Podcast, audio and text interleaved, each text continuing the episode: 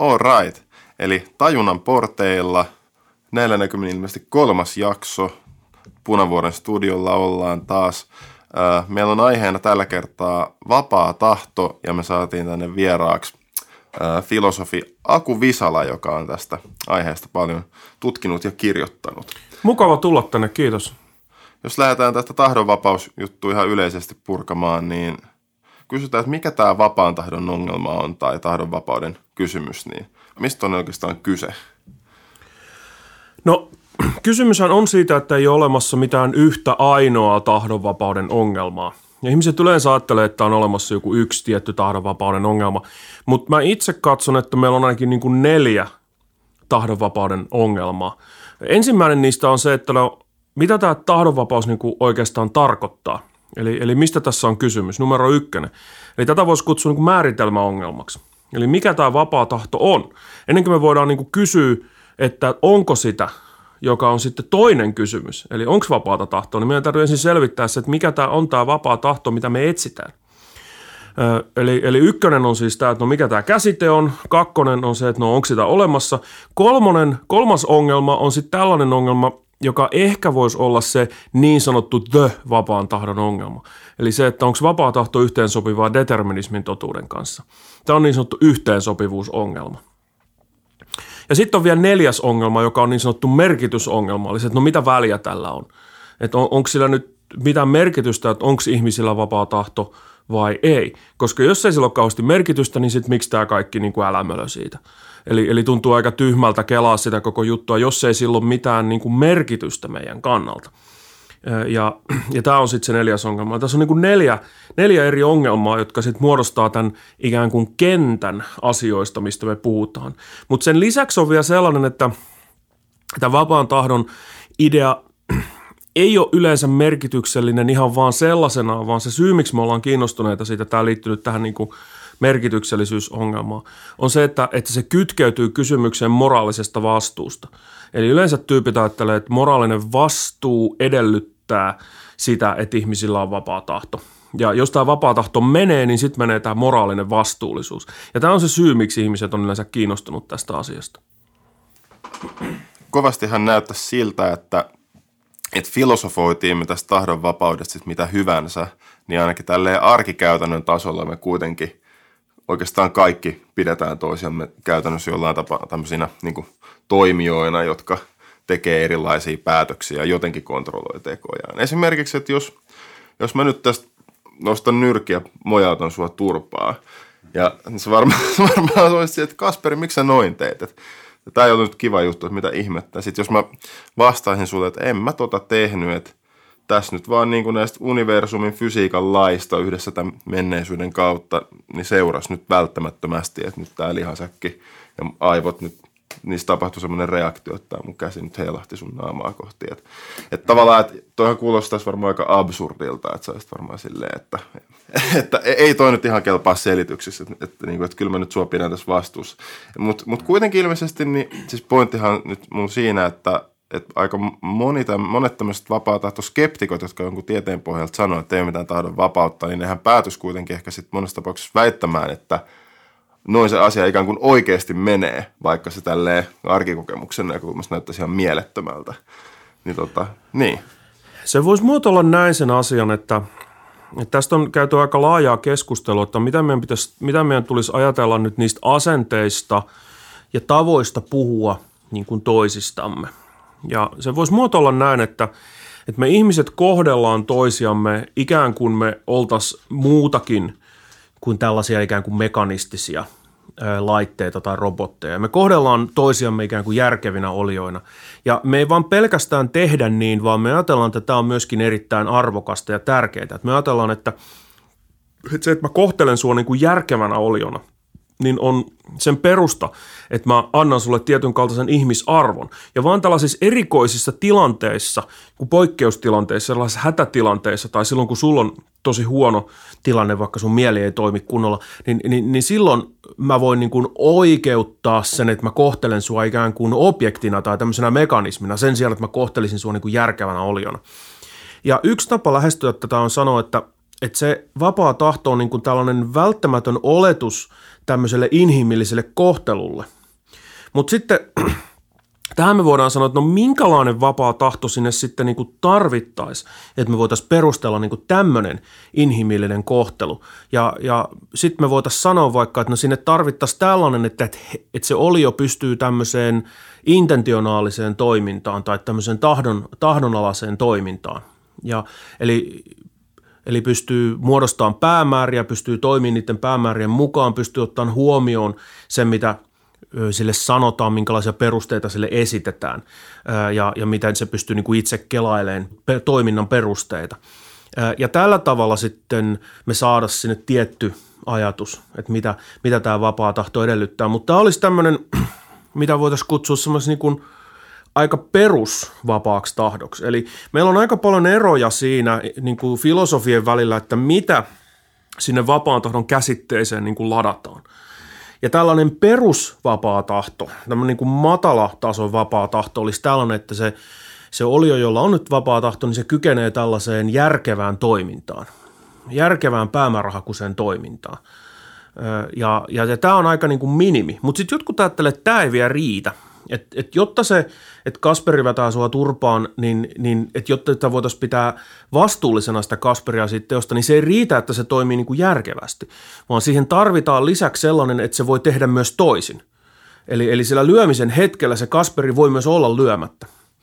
Ja tämän ihmiset nopeasti huomaa, että tämähän on tämmöinen ikään kuin mahdollisuuksia, niin modaliteetteja koskeva ehto. Eli, eli se voisi olla lyömättä. Et vaikka kaikki muut asiat menneisyydessä olisi samoin siihen hetkeen nähden, niin Kasperi voisi olla tekemättä sen, mitä se tekee. Ja sitten jotkut ajattelevat, että tämäkään ei riitä, vaan tähän tarvitaan vielä se, että ne, ne perusteet ja se, minkä takia se Kasperi niin kuin nyt vetää sua turpaa, niin ne nousee sellaisista päämääristä, uskomuksista, haluista, mitä sillä Kasperilla on, jota se on itse ollut muokkaamassa.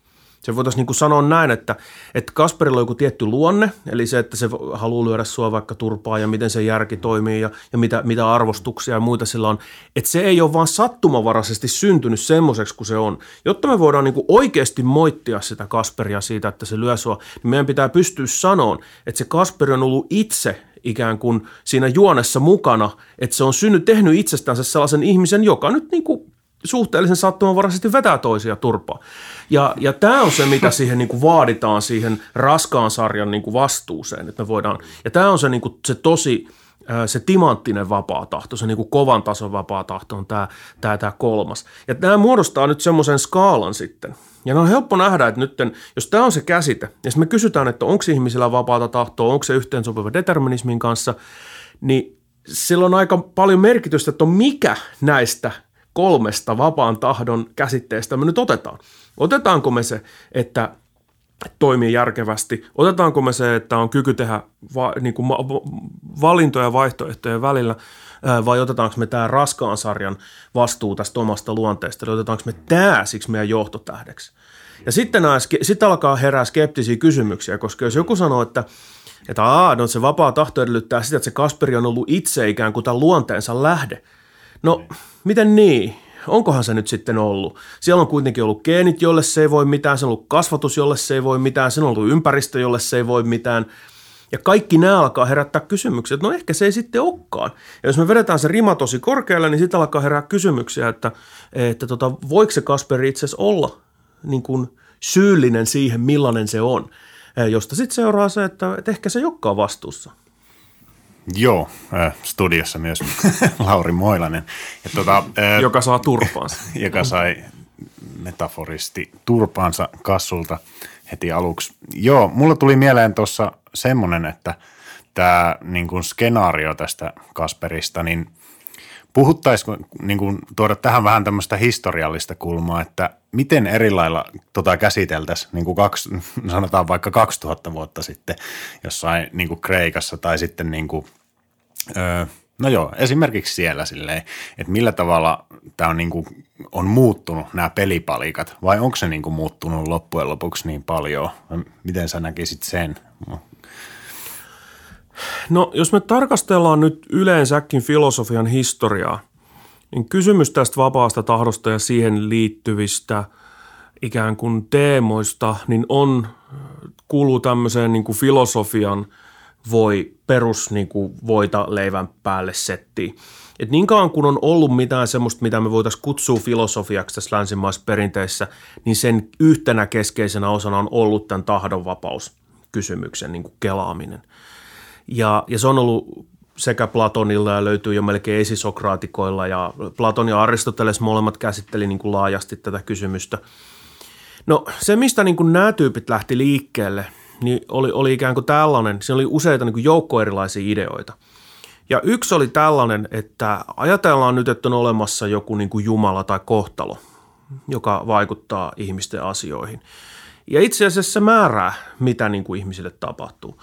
Niin voiko tällaisessa tilanteessa sitten, jos meillä on niin joku Jumala, joka ohjaa kaikkia, tai meillä on joku kohtalo, mikä meillä on, niin voidaanko me niin kuin voidaanko meitä silloin pitää vapaina. Eli tämä oli yksi tämmöinen koko käytännöllinen kysymys, joka on yhtä aikaa uskonnollinen, mutta myöskin tämmöinen elämänkatsomuksellinen. Että miten sä näet itseisessä suhteessa – niin tähän elämään ja sen elämän merkityksen. Että onko joku kohtalo, onko joku ohjelmoitu reitti ikään kuin mitä sä kuljet. No tämä on yksi keskeinen teema ihan vieläkin tässä vapaatahtokeskustelussa. Tämä on se mikä, yksi niistä teemoista, mikä tekee siitä meillekin ikään kuin merkityksellisen. No mutta tämä ei ollut ainoa. Toinen oli tällainen, että Platon oli kiinnostunut nyt siitä, että mikä on niin kuin tällainen ihminen, joka on viisas. Ja yksi tällainen keskeinen idea, mikä sitten oli myös monilla antiikin filosofeilla, että tällainen, että viisaus tarkoittaa sitä, että, että sä ikään kuin kontrolloit itseäsi. Ja siinä on tämmöinen niin itsekontrollin ajatus. Ja se usein liitettiin tämmöisen niin kuin sielun rakenteeseen, että sielu rakentuu tämmöisistä päällekkäisistä osista, missä on järki ja tahto ja tunteet – ja sitten se viisas ihminen on sellainen, jossa nämä niin kuin järjen arvioinnit siitä, mikä on hyvää, siitä, miten kannattaisi toimia, niin ne ohjaa sitä koko muuta pakettia. Ja täällä on ikään kuin tahdonvapaus tästä näkökulmasta tarkasteltuna niin olisi sellaista, että henkilö on ikään kuin itse itsensä herra. Ja sitten meillä on sellainen, joka on viisas, joka on tällainen itse itsensä herra, eli se elää ikään kuin niiden periaatteiden ja arvojen mukaan, mitä sillä on – ja sitten taas on sellainen henkilö, joka ei ole viisas, jolta nyt puuttuu tämä tahdonvapaus, mikä on sitten sellainen, että se henkilö, että sillä on kaikenlaisia uskomuksia ja kaikenlaisia haluja ja tunteita, mutta ne ei mene niin kuin ollenkaan samaan suuntaan. Ja sitten voidaan sanoa, että se on ikään kuin tämmöinen äh, akraattinen äh, tai tällainen niin kuin heikkotahtoinen – heikkotahtoinen tota, henkilö. Eli heikkotahtoinen henkilö on sellainen, joka ei elä sen ikään kuin järjen arviointien mukaan. Et jos mä nyt istun sohvalla ja mä kelaan, että, että mikähän olisi niin kuin paras tapa nyt toimia tässä näin. No mä tajun, että no siivoaminen olisi paras tapa, hirveä läävä, missä mä nyt oon. Tätä, tätä pitäisi niin kuin siivota. Mä tiedän, että se olisi paras tapa toimia. Mutta sitten mä en kuitenkaan siivo. Mä jään siihen syömään niitä sipsejä. Niin tämä on ikään kuin heikkotahtoinen ihminen – ja sitten taas viisas ihminen on se, joka, joka sitten toimii aina sen mukaan, mitä, niin kuin, mit, mitä, mitä, mitä se uskoo ja mitä se, mihin se tähtää ja, ja sen tunteet on ikään kuin sen hallinnassa. Ja tämä on, tämä on semmoista perussettiä nyt siitä, että mistä nämä tahdonvapauden kysymykset nousee tässä antiikkisessa, antiikkisessa kehyksessä. Tuli mieleen, että onko vähän niin kuin koiran kouluttamista, mutta sillä, että se ihminen kouluttaa itse itseään. Silleen, mietin koira, joka koulutetaan tosi taitavaksi, että se osaa valita sille fiksun vaihtoehdon ja se ei rupea räyhää muille koirille ja silleen, niin onko jotain, näet sä jotain samankaltaisuutta kuin sen siihen, että me osataan kouluttaa itsestämme jotenkin semmoisia vastuullisia ja järkeviä? Ehdottomasti. Siis se menee nimenomaan näin ja Aristoteles oli erityisesti kiinnostunut nyt tällaisesta ilmiöstä, että miten me sitten saadaan tällaisia niin kuin viisaita ihmisiä aikaan.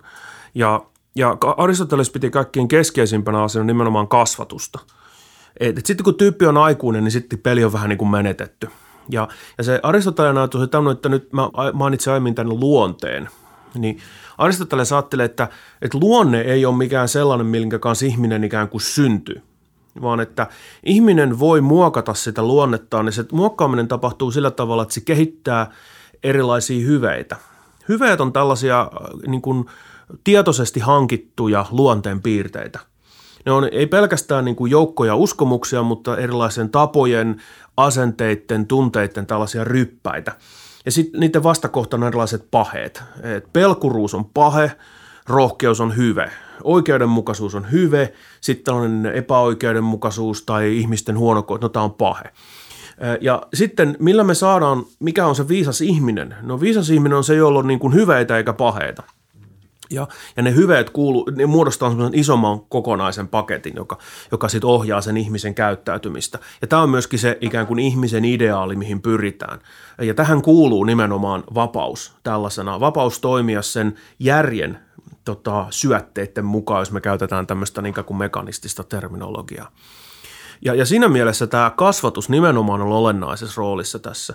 Ja, ja muutenkin näissä antiikin niin kuin filosofikoulukunnissa, niin me ymmärretään vähän niin kuin väärin ne muutenkin, jos me ajatellaan niitä ikään kuin filosofiana tämmöisestä nykynäkökulmasta. Että ei nämä kaverit niin kuin ollut kiinnostunut metafysiikasta ihan vaan niin kuin huvikseen, vaan oli kiinnostuneita siitä niin kuin, ja vapaasta tahdosta ei tämmöisenä metafyysisinä ongelmina, vaan että miten pitää elää. Niitä kiinnosti, että miten pitää elää tässä maailmassa ja mi- miten niin kuin täällä voi saada hyvää elämää aikaan. Ja, ja voisi ehkä ajatella näin, että, että nämä kaverit oli enemmän niin kuin terapeutteja kun en nyt haluaisi sanoa konsultteja, mutta, mutta tota, eräänlaisia terapeutteja, koska sitten ne keskitty sitten sekä kasvatuksessa että muutenkin ne teki tämmöistä, mitä me kutsutaan kognitiiviseksi terapiaksi, vaikka stoalaiset, jotka stoalaisilla oli erittäin niin kuin – suoravii, tai nyt suoraviivainen, mutta niiden käsitys oli tästä vapaastahdosta just sellainen, että, että järki on se, mikä ratkaisee, ja sitten tunteet vaan aiheuttaa niin kuin sotkua – ja tunteet ikään kuin repii ihmistä eri suuntaan. Että jotta ihminen voi olla niin kuin toimii järkevästi, niin sitten pitää tunteista päästä eroon. Niin sitten koulutti toisiaan ja itteensä ihan tämmöisellä ryhmäterapialla ikään kuin reagoimaan oikealla tavalla ja välttämään tunneilmaisuja ja, ja, ja muuta tällaista. Ja sitten tietysti stoalaisilla oli se, että ne myöskin uskoisivat, että tämä todellisuus on sillä tavalla rationaalinen, jota ohjaa tämmöinen järki, jolle me ei voida mitään. Eli asiat menee just niin, ne oli niin deterministeja. Ja, ja tässä sitten heräs nämä kysymykset vapaasta tahdosta. Ja ne sanoi, no ei me ihmiset, ei meillä ole mitään vapaata tahtoa ikään kuin sen suhteen, että miten meidän elämä menee. Et meidän ainoa vapaa tahto on se, että miten me suhtaudutaan siihen, mitä meille tapahtuu. Ja tässä mielessä se oli tämmöistä aika niin kuin selkeää, mitä me ehkä sanottaisiin elämäntaito-opetukseksi kuin filosofiaksi nykyään. Mutta se oli se, mistä tämä niin kuin nousi tämä vapaan tahdon – problematiikka. Sitten siitä puhuttiin myöhemmin sitten myöhäisantiikissa, niin kuin syntyi vähän uudenlaisia käsitteitä, ja, missä miss enemmän ruvettiin puhumaan tästä ikään kuin valinnasta. Eli tähän ei, ne, nämä jutut, mitä mä oon sanonut, ei edellytä oikeastaan niin kuin mitään sen suhteen, että, että henkilö tekisi niin kuin valintoja.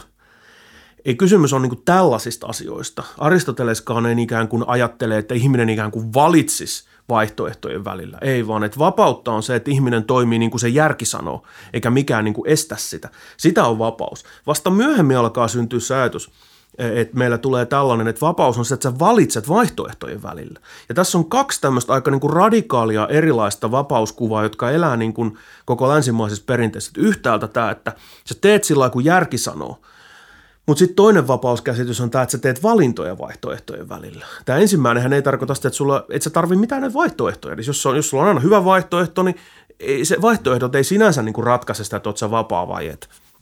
Tuosta tulee mieleen, että jos noiden antiikkityyppien mukaan näyttää siltä, että ikään kuin se on sit sitä vapaampi kuin mitä paremmin sitten on jotenkin tämä ikään kuin muumit inkkarit kanootissa tai muumit laaksossa tai silleen. Niin, Mitä jos... paremmassa kondiksessa sielu niin. on niin kuin, ikään kuin psykologisesti ottaen, niin, niin sitä vapaampi. Niin, niin sitä, että jos mä mietin, että jos kääntäisi sitten vähän niin kuin nykypsykan kielelle, niin voisiko, voisiko sanoa näin, että ihminen on sitä vapa- vapaampi, mitä vähemmän olisi tämmöistä kognitiivista dissonanssia. Että jos on hirveästi kognitiivista dissonanssia, me repii keskenään kaikki ristiriitaiset halut ja uskomukset ihan eri suuntiin, niin se olisi sitten tämmöinen tilanne, että me ehkä ei oltaisi tälleen – ikään kuin psykologisesti niin kauhean vapaita. Ja olisiko sitten, että voisiko ajatella toisaalta niin päin, että mitä ikään kuin jotenkin integroituneempi se minuus tai mieli olisi, niin sitä myös jotenkin vapaampi me oltaisiin ja kykenevämpi johonkin tähän järkevään toimijuuteen. Joo, siis se, se kuulostaa musta ihan uskottavalta tavalta niin kuin ymmärtää tämä tietyn kaltainen antiikkinen vapaus – vapausihanne, että, että tämän niin kuin idean niin kuin keskeinen palikka on, tai perusta on se, että tämä tahto ja järki on ikään kuin oikeastaan sama asia. Eli, eli tahto on, on niin kuin tulosta siitä järjen toiminnasta ja sitä voisi ehkä nykypsy, nykypsykan kielellä myös puhua näin, että, että monet psykologit, jos nyt jotain kognitiivinen psykologia on meille opettanut, niin se on opettanut meille sellaisen, että, että meidän kaikkien toiminnassa näkyy tämmöinen niin kuin arvojen ja toiminnan gappi. Täällä on niin kuin monta nimeä, sitä kutsutaan joskus value action gapiksi. Mutta se on tällainen, että, että jengi ei aina toimi sillä lailla, kun ne sanoo. Mm. tai, tai että, että me tiedetään tämä arkielämästäkin, mutta psykologiassa me ollaan niin kuin huomattu tämä monta kertaa. Ihmiset vaikka sanoo, että ne uskoo tiettyjä juttuja, mutta ei ne sitten toimikaan sillä lailla. Tai ihmiset sanoo, että niillä on tietyt arvot, kun niiltä kysy. Ei ne toimikaan aina sillä lailla, kun, kun niillä, on se.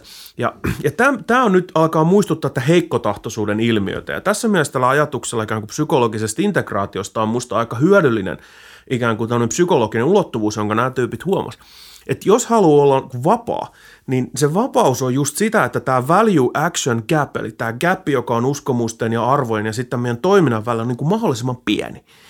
Ja, ja sitten jos tyypillä on tosi iso tämä value action gap, niin silloin se, se ei ikään kuin toimi siitä käsin, minkälaisten uskomusten ja arvojen kanssa se, se ikään kuin identifioituu. Tästä on sitten pitkä keskustelu tästä identifikaatiosta nyt tämän vapaan tahdon yhteydessä 60-luvulta eteenpäin, mutta laitetaan se nyt syrjään. Mutta mut se, että, että henkilö ikään kuin ymmärtää itsensä tietynlaisena, mutta se toiminta ei aina ole ikään kuin integroitu sen kanssa, mutta mitä enemmän ne on integroitu, niin voisi ajatella, että sitä vapaampi se henkilö on.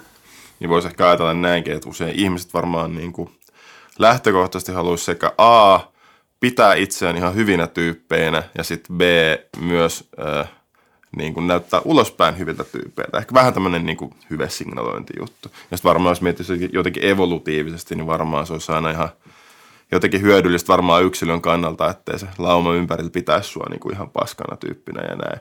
Mutta sitten tietenkin varmaan sitten, että jos ei sitten niin kuin vastaakaan käytännössä tätä ideaalia, niin siitä varmaan tulee sitten tämmöinen, voi tulla jonkinlainen konflikti. Tai esimerkiksi monesti varmaan ihmisille on kova paikka, että jos mä teen jotain, jotain, jo, jotain tekoja, jotka ei ehkä nyt ole niin kauhean mairittelevia tai moraalisia, niin sitten voi tulla semmoinen, että hetkinen, että, että tämä ei nyt vastaa sitä käsitystä, mikä mulla oli itsestäni, että mit, mitäs, nyt, mitäs tässä nyt päin ollaan. Mutta jo ehkä tämä vähän lipuu eri raiteille. Ei, niin, no ei tiedä. se niin. oikeastaan livu, koska me nyt aiemmin puhuttiin tästä moraalisesta vastuullisuudesta.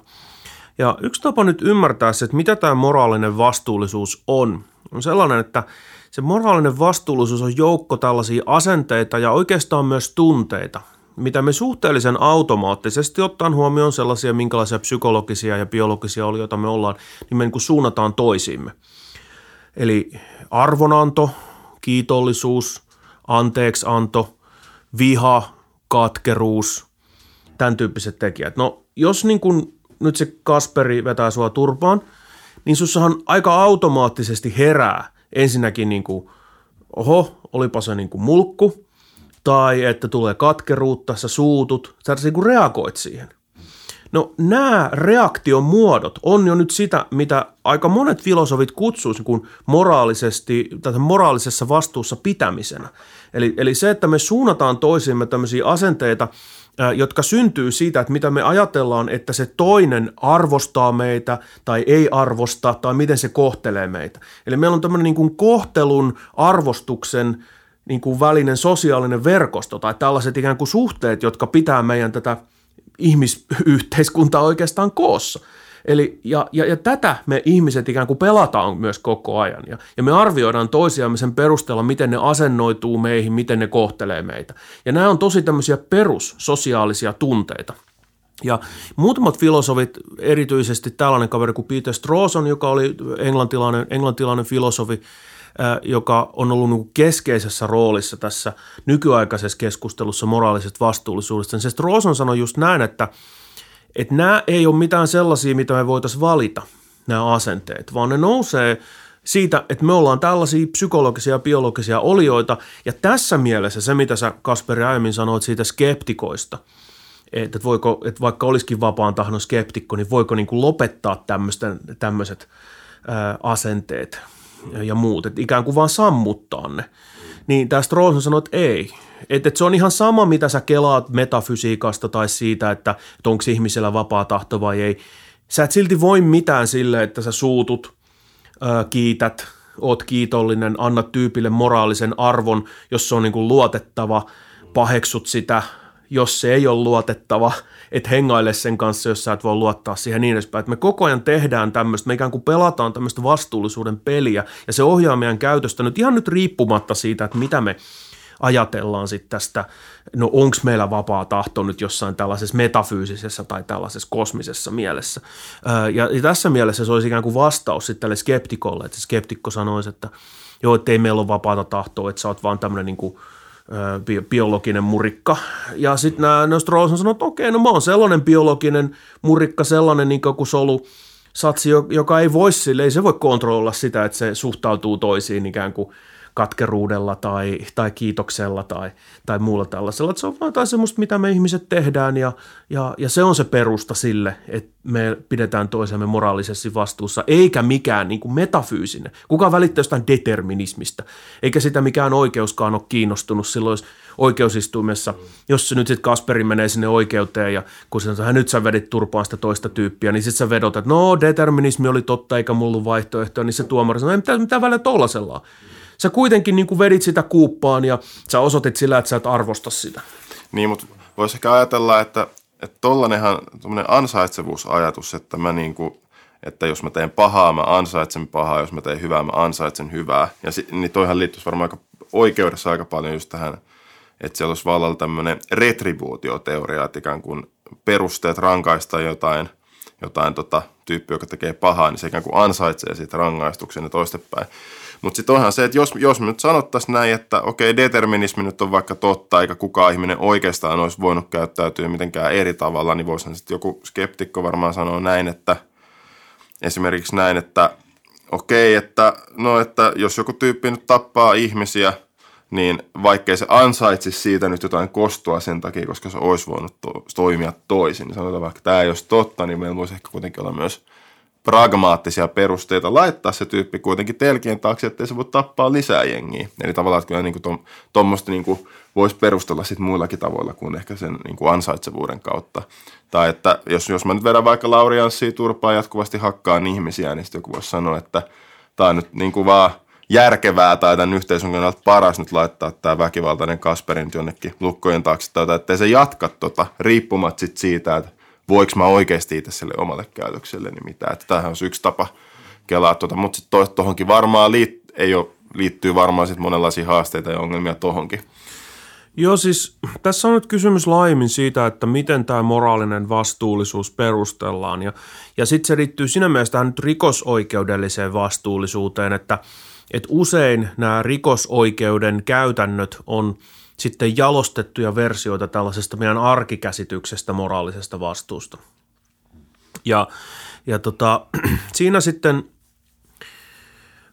herää niin kuin monenlaisia kysymyksiä nyt tämän skeptisismin edessä. Eli siis mä edellä sanoin, että se moraalinen, että se tavallinen tapa ymmärtää että moraalinen vastuu on ajatella, että sen välttämättömänä ehtona on vapaa tahto.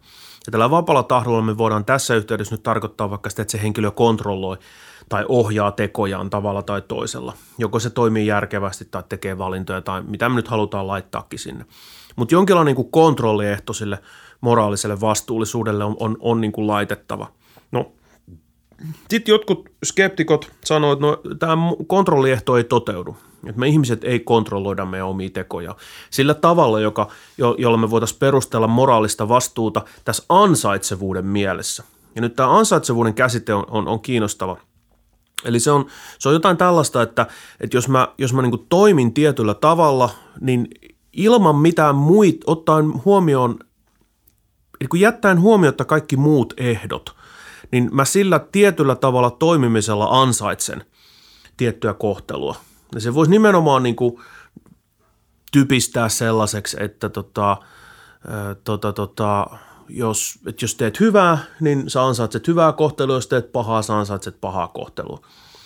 Ja tämä nyt ihan riippumatta siitä, että onko sillä kohtelulla jotain muita perusteita.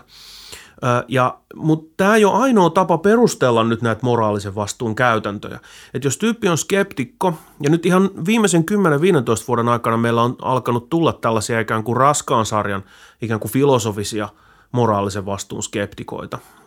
Niitä on ollut aiemminkin, mutta ei kauheasti. Ja tämä skeptinen positio on ollut semmoinen, mitä ei ole kauhean paljon kehitetty eteenpäin. Mutta nyt ihan viime aikoina sitä on kehitetty musta aika kiinnostavilla tavoilla, koska sitten yleensä skeptikot pyrkii siihen, että se kaikkein nopein vastaväite on tietysti se, että, aah, että jos sä oot nyt skeptikko tämän vapaan tahdon suhteen ja moraalisen vastuun suhteen, niin miten sä voit sitten niinku elää, mitä meillä käy niinku tälle meidän kohtelulle, mitä käy oikeudelle ja niin edespäin.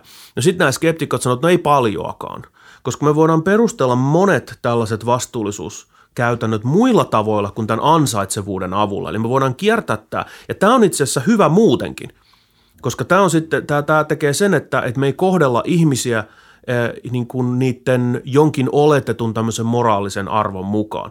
Ja tämä on niin kuin itsessään jo hyvä asia. Ja etenkin keskustelu näistä rangaistusteorioista, mitkä Kasperi mainitsi, niin, niin on, on tällainen, että et, et, tota, sit skeptikot sanoo, että tämä retributiivinen rangaistusteoria, missä me ajatellaan, että ihmisiä rangaistaan sen takia vaan, että ne ansaitsee sen, niin tämä on niin kuin muutenkin paha juttu. Mm. vaan että tämä on niin kuin muutenkin huono tapa lähestyä koko rangaistuksen idea, että meidän pitäisi lähestyä sitä ihan eri tavalla – Eli, eli yksi tapa perustella sitä on tämä niin kuin preventiivinen, että me estetään se, että se henkilö tekee tulevaisuudessa jotain pahaa. Esimerkiksi sitä, että jos se on nyt taipumus lyödä porukkaa, niin sitten me laitetaan se sellaiseen ympäristöön, että se voi lyödä porukkaa. Tähän ei tarvitse minkäänlaista ansaitsevuusperustelua. Mutta sitten tähän voi lisätä kaikkea muutakin, esimerkiksi tämmöisen niin kuin deterrenssi- tai pelotusperusteen. Eli, eli sitten, että kun me nyt näytetään yhteiskuntana, että me ei hyväksy tästä toisten lyömistä ja laitetaan Kasperi linnaan, niin se antaa viestin sitten niille muille, että, tota, että nyt tämmöinen meininki ei niin kuin vetele. Eli se antaa toisin sanoen perusteen niille ihmisille, muille ihmisille niin kuin käyttäytyä tavalla, ettei ne joudu tällaisten sanktioiden kohteeksi. Tätäkään ei tar- tähänkään ei tarvita minkäänlaista ansaitsevuusperustelua. Mutta sitten ne vaikeudet, ja tulee, ja tätä voidaan laajentaa tätä samaa järkeilyä sit yleensäkin näihin niin kuin vastuullisuusasenteisiin, ei pelkästään rikosoikeudellisiin, vaan sellaiseen, että, että vaikka että tämä kiittämisen ja paheksumisen käytännöt, mitä meillä tässä ihan arkielämässä on, niin ei niidenkään tarvitse perustua niin kuin tähän ansaitsevuuteen, vaan ne voi perustua siihen, että me yhdessä pidetään yllä tämmöistä sosiaalista järjestystä, joka auttaa meitä, meistä tulee parempia ihmisiä – ja silloin kun me kiitetään toisiamme hyvistä jutuista, silloin kun me paheksutaan toisiamme niin kuin pahoista jutuista ja me suunnataan toisimme tiettyjä tunteita ja asenteita, niin me pidetään yllä sellaista systeemiä, joka auttaa meitä kaikkia. Ja tätäkään ei tarvitse perustella niin kuin ansaitsevuudella. Mutta sitten se, se skeptikolla tulee kaikkia muita omituisia ongelmia, mikä on esimerkiksi niin perinteinen ongelma, joka tunnetaan näistä rangaistusteorioiden osalta, on sellainen, että meillä on aivan niin kuin ehdottomasti jotenkin lyöty lukkoon niin kuin oikeudessa tällainen syyllisyysperiaate. Ja tämä syyllisyysperiaate tarkoittaa sitä, että, että sua ei voida rangaista, jos sä et ole syyllinen. Mm. Ja, ja sitten tämä syyllisyysperiaate on jotain semmoista, mikä on tosi intuitiivista myös arkielämässä. Että jos, nyt, jos se Kasperi vaikka lyö mua niin kuin turpaan, ja sitten mä paheksun sitä, että onpa se kurja ja huono ihminen, että se osoittaa tällä lyömisellä sen, että, että se, se ikään kuin ei välitä musta ja pitää mua niin kuin täysin mitättömänä. No sitten käykin ilmi, että sillä Kasperilla onkin joku aivokasvaa, joka laittaa sen niin kuin sohin nyrkeellä eri suuntaan. Mm niin silloin mä en ole enää oikeutettu pitämään sitä Kasperia niin kuin huonona tyyppinä sen takia. Koska se toim, se, ne sen asenteet, mitä se, tai ne, ne perusteet, millä se löi mua, niin ne ei edusta sitä, millainen se on. Ja, ja tästä nyt nousee sitten oikeudessa tämä syyllisyysperiaate. Eli jos ne henkilöt ei kontrolloikaan siitä tekojansa, ää, niin sitten näyttäisi siltä, että, että ne niin kuin nouse ne teot siitä, millaisia ne ihmiset on – ja, ja tota, sitten nämä ikään kuin preventiiviset perustelut tai esimerkiksi deterrenssiperusteet, niin nehän olisi myöskin semmoisia, jotka vois ainakin jossakin kuviteltavissa tilanteissa johtaa siihen, että me laitetaan syyttömiä vankilaan, koska me sillä voidaan niin kuin suojella yhteisöä tai koska, mm, mm. koska me voidaan sillä sitten ikään kuin saada pidettyä tätä meidän systeemiä yllä. Ja tämä on tosi epäintuitiivista meidän, että me ei niin kuin haluta tätä. Eikö toi johtaa sitten periaatteessa, jos nyt vedetään tämmöinen slippery slope, niin että jos meillä olisi joku semmoinen supertekoäly, joka nyt pystyisi jotenkin objektiivisesti laskemaan, että mikä on planeetan ja kaiken kannalta objektiivisesti paras tulevaisuus, niin jos se olisi sitä mieltä, että parasta on tappaa kaikki ihmiset niin kuin jonkun tämmöisen kannalta, niin sitten se olisi ihan silleen perusteltu. Että totta, totta kai nyt ihan ääriesimerkki, mutta silleen, että, että jo, jos tarkoitus pyhittää, pyhittää keinot, niin sit siinä voi, voi tulla kyllä aika jänniä tilanteita. Tässä kysymys ei ole ihan tästä tarkoitus pyhittää keinot ideasta, mm. vaan siinä on tällainen, että, että tota, jotta me voitaisiin jotenkin peruste, okei, se voi muotoilla näin, että jos kovasta kohtelusta tai huonosta kohtelusta on meille itsellemme haittaa. Mulla on haittaa siitä, että mua kohdellaan huonosti. Se tuottaa mulle tuskaa. Jos te paheksutte mua, ettekä pidä mua niin kuin hyvänä tyyppinä, niin se tuottaa mulle tuskaa, koska mä haluan olla semmoinen, kenestä te pidätte. Sama sitten niin kuin yhteiskuntana, että jos me rangaistaan ihmisiä tai, tai laitetaan ihmisiä karanteeniin tai jotain muuta, eikä me perustella näitä toimia niin kuin mitenkään, niin silloin meidän on tosi vaikea luottaa toisimme, se aiheuttaa meille kaikenlaisia ongelmia ja vaikeuksia. Joten me tarvitaan jotain tällaista perustelua sille, että, tota, että miksi tämmöinen kova kohtelu on, on niin kuin oikeutettua. Ja se aika intuitiivinen tapa niin kuin perustella se on sanoa, että nyt vaan ikään kuin toimimalla huonosti, käyttäytymällä huonosti, käyttäytymällä pahalla tavalla, niin se, se henkilö ikään kuin ansaitsee tulla kohdelluksi myös tiety, tietyllä tavalla. Ja se, tämä muodostaa sellaisen ikään kuin ytimen, johon tämä retributiivinen ajatus tässä niin kuin rankasemisesta sitten oikeastaan, oikeastaan perustuu. Mutta nyt täytyy huomata se, että tätä retributiivista teoriaa niin on niin kuin montaa eri lajia. Ja se on niin kuin tosi laaja keskustelu. Ja tämä on sitten enemmän tällainen oikeusfilosofinen kuin sitten pelkästään nyt mikään metafyysinen tai mitään muutakaan – mutta mä ymmärrän sen, että me halutaan, halutaan ikään kuin ö, perustella esimerkiksi rikosoikeudelliset rangaistukset tavalla, jos me otetaan nämä muutkin tekijät huomioon, preventiiviset ja, ja erilaiset pelotevaikutukset ja, ja yhteiskunnalliset vaikutukset. Ja tämä on musta ikään kuin sivistysvaltion merkki, että me tehdään näin. Ja me Suomessa ja Pohjoismaissa yleensäkin ollaan tässä aika hyvällä tolalla, että meillä on sellainen ikään kuin oikeusjärjestelmä, jossa tämmöiset näkökohdat otetaan vahvasti huomioon, eikä me vaan ajatella, että siellä on se yksilö, jota se yhteiskunta sitten rankaisee niistä sen pahoista teoista, vaan että se yksilön pahat teot on tavalla tai toisella aina niin kuin sen yhteisön asia niin kuin kokonaisuutena. Ja tämä on musta niin kuin tosi tärkeää, koska me nähdään sitten, että mitä tapahtuu, jos me rakennetaan se meidän rangaistusjärjestelmä niin kuin ihan toisenlaiselle, tämmöiselle niin kuin puhtaan retributiiviselle perusteille. Esimerkiksi niin kuin Yhdysvalloissa on niin kuin 60-70-luvulta eteenpäin oikeastaan tehty. Ennen ei ollut sillä tavalla niin kuin tässä Yhdysvaltain kontekstissa. Se tilanne on niin kuin muuttunut siellä. Se on kiinnostava historia, että mistä se johtuu, että näin on käynyt.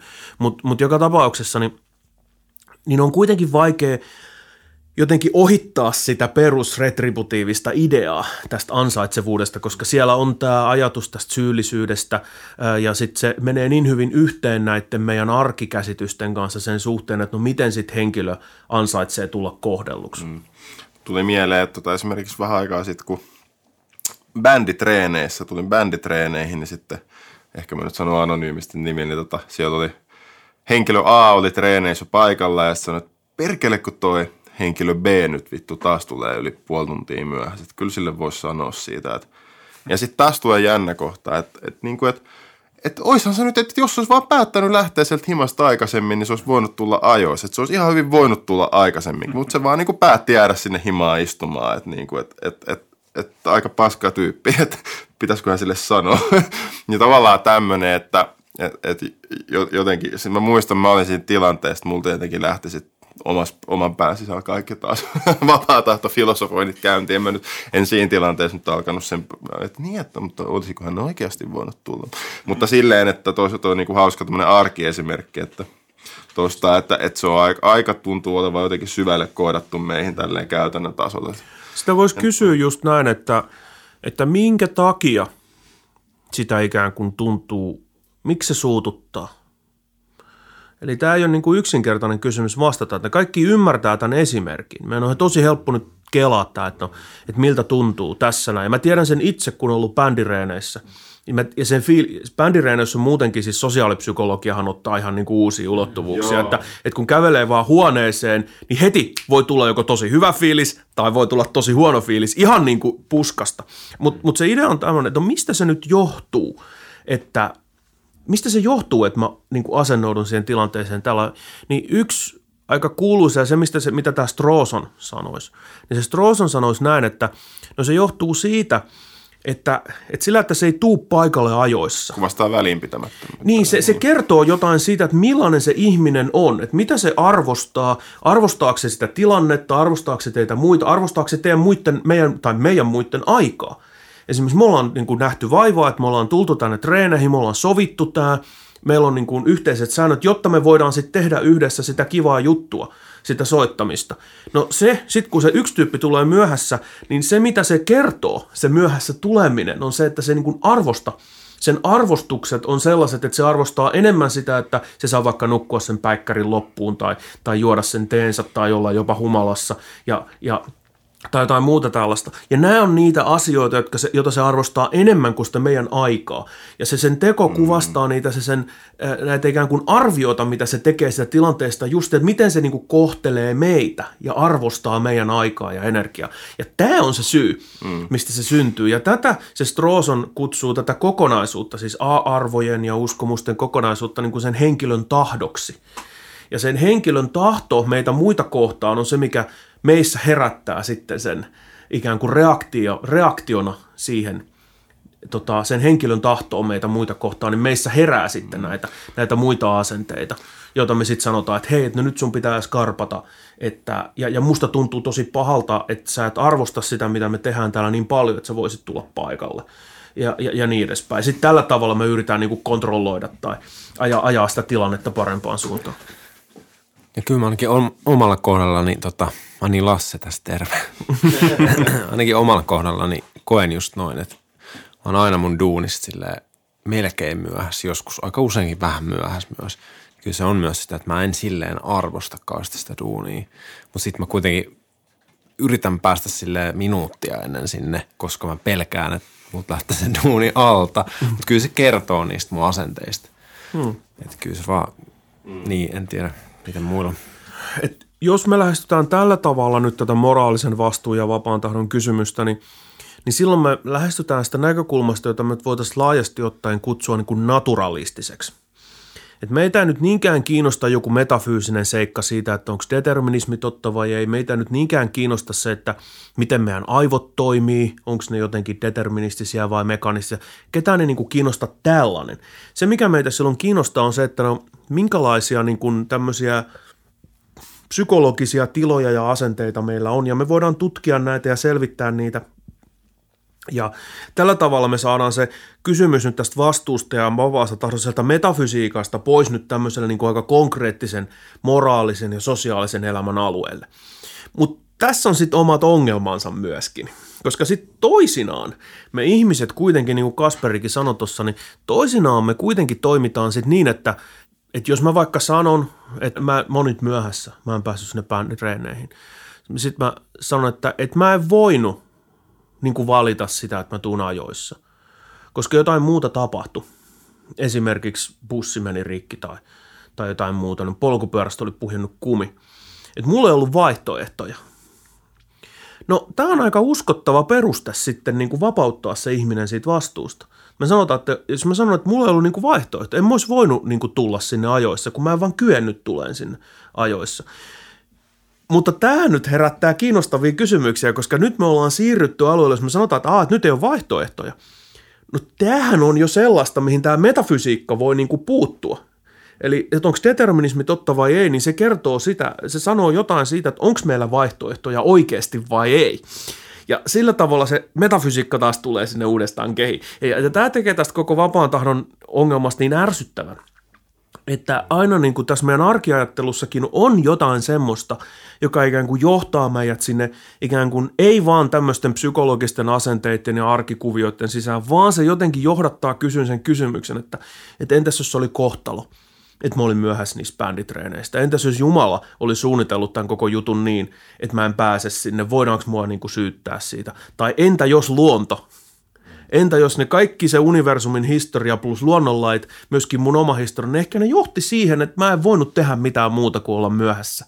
Eli mitäs mä nyt voin sitten olla muka siitä vastuussa. Ja tällä tavalla se ikään kuin nämä syvät kysymykset tulee uudestaan tänne kehiin. Et tätäkin on sitten jotkut pitänyt aika epätyydyttävänä, että me voitaisiin ajatella tätä vapaan tahdon ja vastuun niin kuin problematiikkaa ikään kuin tämmöistä puhtaasti naturalistisesta perspektiivistä. Että, meillä on aina, että jotenkin sieltä nousee myös nämä syvät tämmöiset filosofiset kysymykset sitten esiin.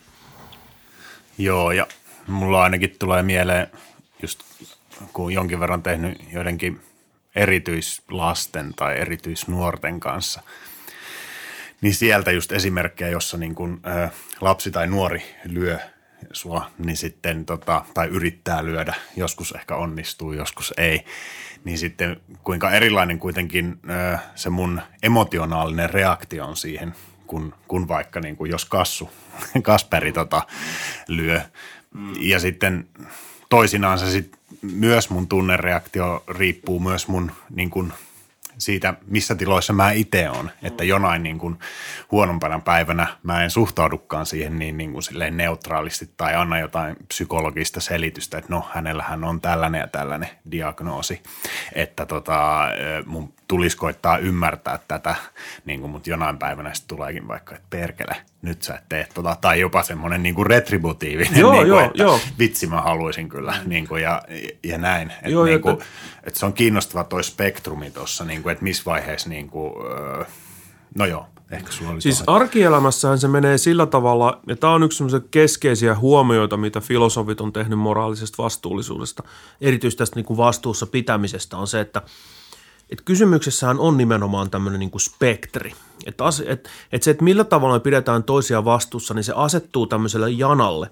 Ja se on tämmöistä arkitietoa ja arkiymmärrystä ikään kuin, jos henkilö on viisas ja fiksu, niin me odotetaan, että se ikään kuin osaa säätää näitä muihin koskivia odotuksia, jota nyt johonkin tämä vastuullisuus niin perustuu. Että me suunnataan toisiin tiettyjä odotuksia, niin se osaa säädellä niitä tilanteen mukaan.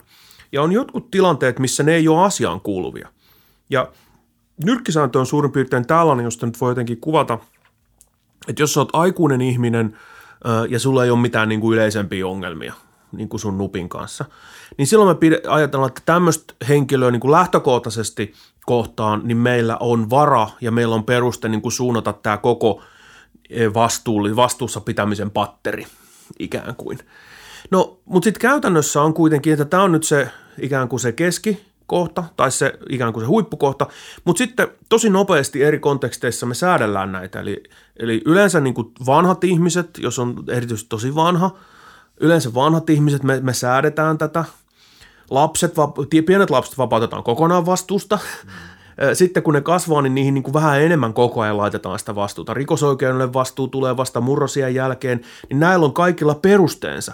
Yksi on tietysti esimerkiksi se, että ne lapsilla vaan niin kuin puuttuu tiettyjä kykyjä, esimerkiksi ymmärtää tekojensa seuraukset tai esimerkiksi kontrolloida itteensä, että lapsi saattaa motata, mutta se ei sillä tarkoita pahaa, se ei vaan pysty kontrolloimaan sitä vahvaa ikään kuin kostoimpulssia, mikä sille tulee. No tällaisissa tilanteissa me automaattisesti ajatellaan, no niin, ettei, ettei se lapsi ole niin kuin paha, ei me kohdella sitä huonosti sen seurauksena, että siitä nyt heräsi tollaisia tunteita. Me voidaan paheksua sitä, mutta yleensä me paheksutaankin sitä sillä tavalla ikään kuin tämmöisessä koulutusmielessä enemmän kuin semmoisessa, että se lapsi nyt ansaitsisi tiettyä kohtelua. Eli, eli me ikään kuin kasvatetaan tähän moraaliseen vastuullisuuteen tietyllä tavalla niin kuin koulimalla, mutta samanaikaisesti kuitenkin sitten ajatellaan, että että ei me sitä pikkulasta niin kuin kauheasti pidetä vastuussa, Olisiko, vastuussa mistään. Sanoisiko skeptikko vähän niin kuin silleen, että oikeastaan meidän pitäisi kohdella aikuisiakin ihmisiä vähän niin kuin lapsia tai koiria. Ja tavallaan, että ne oikeastaan sille, sille tai vähän niin kuin samalla tavalla, että jos joku koira viedään vaikka lopetettavaksi, jos se on purru jotain lasta, niin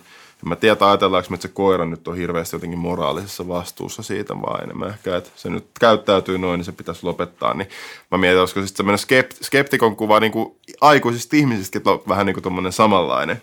Että tota, menisikö, ja sitten toisaalta tulee semmoinen, että onko toista jotenkin niin kuin moraalisesti jo vähän arveluttavaa, että viekö sitten meiltä joku ihmisarvon, jos me ajatellaan, niin kuin, pidetään, että jos me niin kuin, suhtautuisin suhun vähän niin kuin samalla tavalla kuin johonkin lapseen tai koiraan. Että et sä nyt voi itsellesi mitään. Että on, tai tavallaan, että onko se jotenkin halventavaa jotenkin. Totta kai tämä ei tietenkään nyt välttämättä taas liity siihen suoraan, että onko se totta vai ei, mutta jotenkin, että tuommoisia vähän niin kuin on, moraalisia ongelmia tuostakin näyttäisi Joo, me aloitettiin silloin, kun me lähdettiin liikkeelle, niin nimenomaan tästä, että mä sanoin näin, että tällä tietyn kaltaisella moraalisella kohtelulla, että me oletetaan, että se toinen on moraalinen agentti – ja kohdellaan sitä niin kuin sen agentin arvolle kuuluvalla tavalla, niin me ajatellaan, että tämä yleensä tarkoittaa tämmöistä tiettyä käsitystä, mitä filosofit on perinteisesti kutsunut niin kuin autonomiaksi. Että rationaalinen agentti on siinä mielessä niin kuin autonominen, että meidän pitää kunnioittaa sen rajoja, tehdä ikään kuin itse tällaisia moraalisia valintoja. Ja lasten kohdalla me, me kohdellaan niitä ikään kuin tietyllä tavalla – koska me ajatellaan, että ne niin kykenevät vielä tämmöiseen moraaliseen autonomiaan, että mikään kun kasvatetaan niitä siihen moraaliseen autonomiaan. Jos me kohdellaan aikuisia samalla tavalla kuin me kohdellaan niin kuin viisivuotiaita lapsia, niin silloin me oltaisiin tehty jotain, joka jollakin tavalla polkee tai äh, tota, äh, aiheuttaa ongelmia just tämmöisessä, jopa niin kuin häpäisee sitä, sitä moraalista agenttia tietyssä mielessä. Se jollakin tavalla ei ko- kohtele sitä sen ihmisarvon mukaisella tavalla – ja, ja tätä me voidaan sitten perustella tällä, tällä ikään kuin moraalisen toimijuuden kehityksellä ja muutoksella sitten ää, ajassa. Ja, ja tällä intuitiolla mun mielestä on kyllä jotain, ää, jotain kyllä virkaa tällä ajatuksella siitä, että, että tota, meidän on jotenkin nähtävä toisemme pääsääntöisesti tämmöisenä niin kuin autonomisina olioina. Ja sitten se skeptikko joutuu – joutuu aika hankalaan tilanteeseen, koska se skeptikko ei voi hyväksyä näitä perinteisiä perusteluita sille, että, että miksi ihmiset on tällaisia moraalisesti autonomisia olioita, koska sä ajattelee, että no ei ne niin kuin viime kädessä kontrolloi omia tekojaan. Ja se voi toki yrittää se skeptikko perustella sen ihmisarvon jotenkin toisella tavalla, mutta sen on vaikea musta kuitenkin pelastaa sitä aika perustavanlaatuista intuitio ja perustavanlaatuista ikään kuin vaikutelmaa, mikä meillä ihmisillä on, että, että meidän pitää jotenkin kohdella toisiamme jotenkin paremmin autonomisina ja järkevinä olioina, kun me kohdellaan vaikka lapsia. Tai, tai sitten siitä vielä, jos vedetään sitä skaalaa niin kuin alaspäin, tai niin kuin koiria. Ja kyllähän se pistää meillä vastaan, esimerkiksi mulla pistää joskus vastaan se, jos menee niin kuin vanhain kotiin. Niin sitten joskus se, että miten tyypit puhuu, vaikka hoitajat puhuu niin kuin vanhoille ihmisille, vaikka sitä sanotaan, että vanhan tulee ikään kuin lapseksi jälleen. Mm. Mutta sitten joskus siihen liittyy tuommoinen niin kuin alentava, että alentava suhde siihen toiseen ihmiseen. Tämmöiset intuitiot on kyllä semmoista, mitä meidän on helppo tunnistaa. Että että tässä niin kuin ihmistä, joka on elänyt 80 vuotta, jolla on hirveästi kokemusta elämää, niin kohdellaan ikään kuin se olisi ihan tämmöinen pikkulapsi. Siinä tuntuu tapahtuvan jotain väärää, niin kuin, ainakin, ainakin mun mielestä. Ja jonkinlainen kunnioituksen puute siinä, siinä niin kuin näyttä, näyttäisi olevan. Niin, vielä tuosta tuota, tavallaan mietit, mikä se ero on sitten, että jos joku koira tekee jotain pahaa, niin sitten vähän niin kuin ajatellaan, no, että ei se, ei voida odottaakaan, että sillä olisi mitään kykyä esimerkiksi ymmärtää tekojen seurauksia tai muuta vastaavaa.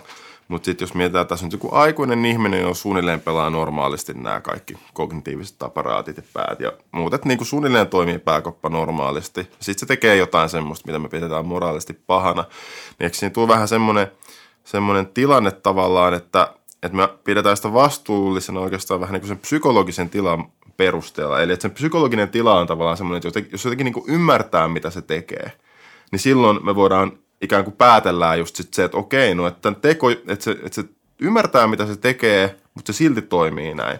Ja sitten tästä varmaan tulee tämmöinen päättelyketju, että okei, että tämä kertoo jotain tämän ihmisen luonteesta, että se on jotenkin pahan tahtoinen tai piittaamaton tai jotain muuta tällaista, niin ainakin mustahan tuntuu jotenkin intuitiivisesti tosi perustellulta, että nimenomaan tämmöisessä tilanteessa, jos se tyypin toiminta kertoo tämmöisistä niin kuin – luonteenpiirrosta, mitä pidetään aika vittumaisina, niin silloin tuntuu jotenkin reilulta pistää se vastuuseen.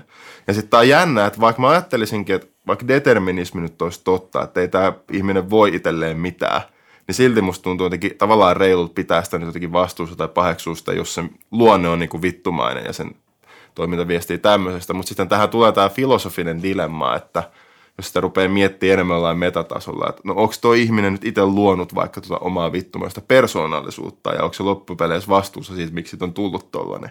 Mm. Niin tästä tulee helposti tämmöinen, että yksi intuitio sanoo, että no ei se välttämättä ole.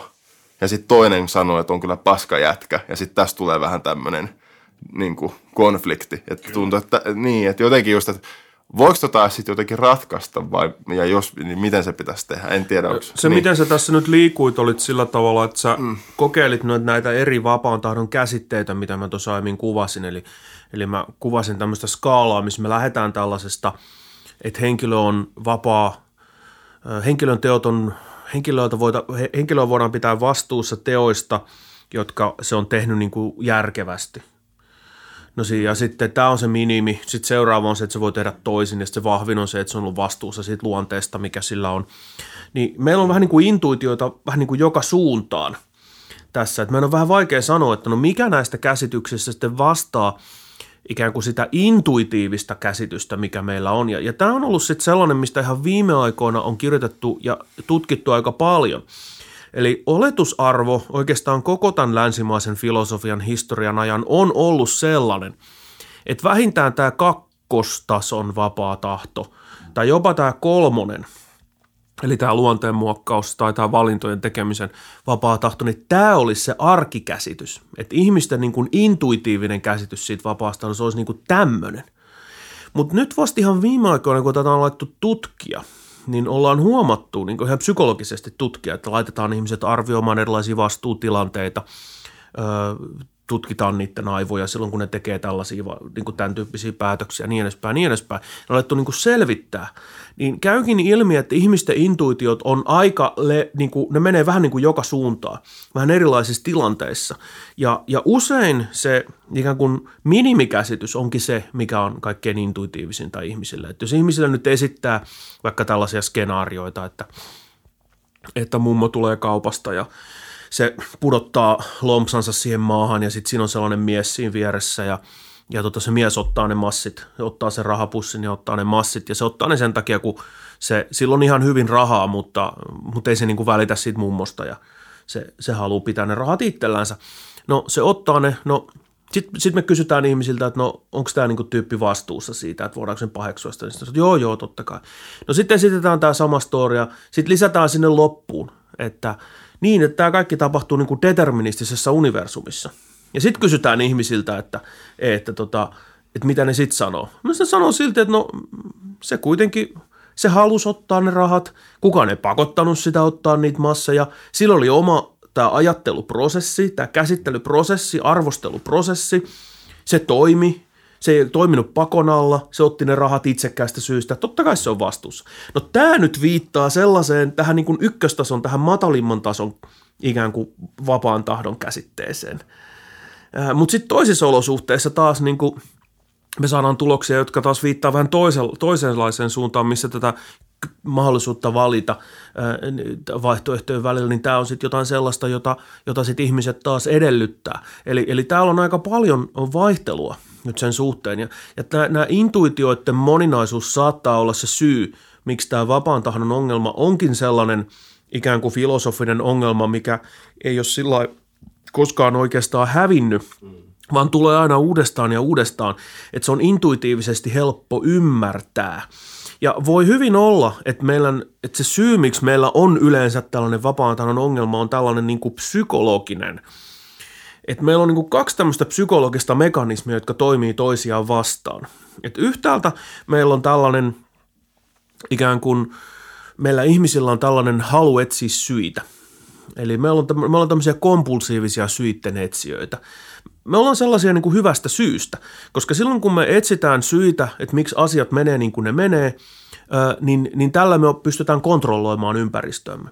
Eli tämä kausaalinen tieto, mitä me kerätään koko ajan ympäristöstä ja mitä lapset oppii keräämään ihan pikkulapsesta, ihan pienestä lähtien, niin auttaa meitä säätelemään meidän ympäristöä. Se on se, miksi me ollaan täällä pallolla ikään kuin, ku, miksi me eletään nyt niin kuin tätä antroposeenin aikaa, eli sitä aikaa, jolloin ihminen muokkaa tätä koko palloa. Ja just sen takia, koska me ymmärretään asioiden syyt, niin me voidaan kontrolloida niitä. Meillä on yhtäältä tällainen – niin kuin kompulsio. Ja tästä kompulsiosta löytää näitä syitä, niin näyttäisi seuraavan sellainen ajatus, että jos sä nyt teet jotain, mitä tahansa sä teetkin, niin sen taustalla on joku syy, mikä tekee sen ikään kuin välttämättömäksi. Ja se joukko syitä, mikä johtaa siihen. Tämä on yksi. No sitten toisaalta kuitenkin, sit kun mä kelaan itse itseäni, niin mä huomaan, että jos mä nyt kelaan, että no mä tulin nyt tänne tätä podcastia nauhoittaa, mä kelailen nyt jälkeenpäin, että mitkä oli ne syyt, miksi mä niin kuin päädyin tänne. Niin mä huomaan, kun mä katson itseäni, että mua ei pakottanut kukaan tänne. Mulla oli joukko perusteita ja mä olisin voinut ikään kuin niiden perusteiden valossa myös päätyä toisenlaiseen vaihtoehtoon, mikä on se, että mä olisin voinut jäädä himaa, jättää tulematta. Ja mä koen tämän ikään kuin tämän introspektion ja tämän itseni tarkastelun näkökulmasta sellaiseksi, että kaikki ne perusteet, mitkä johtaa ja ne syyt, mitkä johtaa siihen, että mä tuun tänne, niin siinä mun tekemisen ja sitten niiden perusteiden välillä on semmoinen aukko, semmoinen gappi, missä minä olen. Ja minä jotenkin mm. navigoi siinä niiden perusteiden ja syytteiden sen teon välissä mm. ja siinä gapissa, siinä aukossa ja, ja manööveraa siellä sitten erilaisilla tavoilla. Ja meillä on kaksi tämmöistä niin keskenään ristiriitasta tapaa nyt niin kuin nähdä oma itsemme. Yhtenä täm, yht, yhtäältä tämmöistä niin kuin takapäin tulevien syitten puskemana ja toisaalta sellaisina minuuksina, jotka operoi täällä niin kuin näiden syitten ja perusteiden näiden tekojen välisessä ja nämä ei oikein sovi yhteen. Niin, mä mietin, sanoisiko joku kompatibilisti sitten tavallaan, että, että se sun kyky operoida siinä nykyhetkessä, niin se myös menee niiden kausaalisten lakien mukaan ainoa tavalla, mitä se voi mennä. Se tuntuu aika epäintuitiiviselta. No niin, näin se on. Se, niin. se kompatibilisti on siis henkilö, me ei käyty tätä termiä Joo, aiemmin, mutta kompati, kompatibilismi on, kompatibilisti on siis tyyppi, joka vastaa tähän yhteensopivuuskysymykseen, eli siihen, että onko vapaa tahto yhteensopiva determinismin kanssa, niin kompatibilisti vastaa tähän myönteisesti. Eli on niin sanottu yhteensopivaisuusteesin kannattaja. Eli se kompatibilisti katsoo, että vaikka determinismi olisi totta, niin silti – meillä voi olla vapaa tahto. Ja kompatibilisti tähän edelliseen kuvaan nimenomaan vastaisi niin, että tämäkin kuva siitä minuudesta, joka operoi siellä, niin, niin se, se perustuu meidän ikään kuin virheelliseen introspektioon. Eli meidän introspektio, kun mä tarkastelen itse, niin me ei vaan nähdä niitä kaikkia syitä, mitkä ajaa meidän valintoja. Mutta siellä on todellisuudessa sitten ne syyt, mitkä johtaa siihen. Eli siinä mielessä se, se kompatibilisti ikään kuin redusoi tämän jälkimmäisen kuvan tähän ensimmäiseen ja sanoo, että tämä jälkimmäinen kuva niin kuin on, on nyt yhteensopiva tämän ensimmäisen kuvan kanssa ja, ja, ja näin. Eli tämä on se, mitä se kompatibilisti joutuu tekemään. Nopeita vielä yhden pointin. Eli, eli päätys, päädyttäisikö me nyt sitten kuitenkin loppujen lopuksi vähän semmoiseen, että – että jos haluaa olla libertaristi ja sanoa, että kyllä me nyt ihan oikeasti meillä on se, että, se, että, se, että tässä on nyt joku minuus, joka tässä harkitsee eri vaihtoehtoja ja on ne tulevaisuudet ja mahdollisuudet avoinna, me voidaan päättää tästä. Niin periaatteessa, että jos me nyt katsotaan tuota, mitä sä äsken sanoin, niin pitäisikö se libertaristin sitten ehkä kuitenkin – sitoutuu johonkin, tämmöisen, johonkin tämmöiseen ontologiseen indeterminismiin, että ei se determinismi voi olla totta, jos me halutaan pitää. Ja, sit, ja sitten tässä tulee just se ongelma, että jos haluaisi puolustaa tämmöistä vapaata tahtoa, niin sitten pitää lähteä tekemään jonkinnäköisiä väitteitä vaikka jostain, että joo, että kvanttimekaniikassa indeterminismi näyttäisi, että se voisi olla mahdollista ja jotenkin me saataisiin sitä kautta sitten koplattua, että jotenkin se minuus ja toimijuus, niin jotenkin jonkun indeterminismin kautta me saataisiin se niin kuin – sopimaan, mutta sitten tähän liittyy hirveästi ongelmia esimerkiksi siitä, että tiedetäänkö me tarpeeksi jostain fysiikasta, että me voidaan olettaa tehdä näin vahvoja väitteitä, mutta niin en mä tiedä, mitä mieltä sä oot että edellyttäisikö semmoinen vahva libertarismi sitten kuitenkin sitä determinismia vai voidaanko me jotenkin sovi... Anteeksi, in, joo, sorry, indeterminismi, vai voidaanko me saada se tämmöisessä kompatibilistisessa kehyksessä? Onko sulla... Tässä on nyt muutamia käsitteitä, mitä me ollaan käytetty, eli tämä kompatibilismi määriteltiin aiemmin sellaiseksi, että väitetään, että vapaa tahto ja determinismi on yhteensopivia. No sitten sen vastakohta on yleensä se, mitä kutsutaan niin kuin inkompatibilismiksi. Eli inkompatibilismi on taas sitä, että me ajatellaan, että vapaa tahto ja determinismi ei ole yhteensopivia. Ja tähän inkompatibilistien joukkoon lukeutuu sitten kahdenlaista porukkaa. E, ja nämä ensimmäinen porukka on se, mistä me ollaan puhuttu jo paljon, eli nämä skeptikot. Eli skeptikot yleensä ajattelee, että että determinismi on, ei ole yhteensopivaa vapaan tahdon kanssa, mutta koska determinismi on totta, niin ei ole vapaata tahtoa ja ollaan skeptikkoja. Mutta sitten täällä on myös toinen jengi, jota kutsutaan libertarianisteiksi tai libertaristeiksi, jotka sitten ajattelee, että vapaa tahto, meillä on vapaa tahto ja nimenomaan nyt tässä kaikkein vahvimmassa mielessä yleensä. Ja, mutta sitten, jotta tämä olisi mahdollista, niin sitten indeterminismin pitää olla totta. Eli determinismin vastakohta on sitten totta. No tästä on sitten yleensä seurannut, että se keskustelu näiden niin kuin kompatibilistien ja skeptikkojen, anteeksi siis kompatibilistien ja libertaristien välillä on usein sitten keskustelua tästä, että mitä me nyt yleensä voidaan sanoa tämän determinismin totuudesta. No ongelma on tässä tietysti se käytännössä, että me ei nyt, fysiikka ei ole niin ratkaissut tätä kysymystä, eikä ole mitään merkkiä siitä, että se tulisi ratkaisemaan näissä tulevaisuudessakaan. Kvanttifysiikasta on useita erilaisia tulkintoja, me ei tiedetä, mikä niistä pitää paikkansa. Meillä on tämä yleinen, niin kuin, yleinen ongelma fysiikassa, että me ei tiedetä, meillä ei ole tätä suurta yhtenäisyysteoriaa. Sielläkin on yhteensopivuus. Niin, sielläkin on hirveän määrä yhteensopivuusongelmia, niin me ei niin kuin tiedetä – mutta useat tyypit sitten sanoo näin, että no, ettei se fysiikka ole nyt se ratkaiseva tekijä. Että se on ihan sama, mitä siellä ikään kuin mikrofysikaalisella tasolla tapahtuu. Jos sitten tällä makrotasolla, jossa meikäläiset elää ja ne niin kuin niiden päätösten ja meidän ikään kuin psykologisten toiminnan kannalta tärkeimmät asiat majailee niin kuin aivoissa, niin jos siellä ei ole että jos se on determinististä, tai ainakin melkein determinististä, filosofi Ted Honderis käyttää tätä, Honderich käyttää tätä hauskaa termiä niin kuin melkein deterministinen. Mm. Ja se sanoo, että no, no ehkä se fysikaalisella puolella ei olekaan niin vaan silloin väliä, että onko meidän aivot ja tämä meidän ympäristö, missä me eletään, tämä psykologia, niin, niin kuin melkein determinististä. Ja sitten sanoo, että no, no se on. Ja, ja, ja tämä on nyt se, se, se ongelma, eli, eli puh, nykyään yleensä käytetään semmoista termiä niin kuin neurobiologinen determinismi, jolloin me viitataan tähän niin kuin aivojen toimintaan. Ja tämä teesi on aika paljon uskottavampi, tämä neuro, neurobiologisen determinismin teesi, kuin sitten tämä, tämä fysiikan, niin kuin fysiikan determinismi. Mutta, eli, eli, eli voiko sitten tällaisessa deterministisessa universumissa olla tämmöinen vahva – vahva vapaa tahto? No aika moni tyyppi ajattelee, että ei.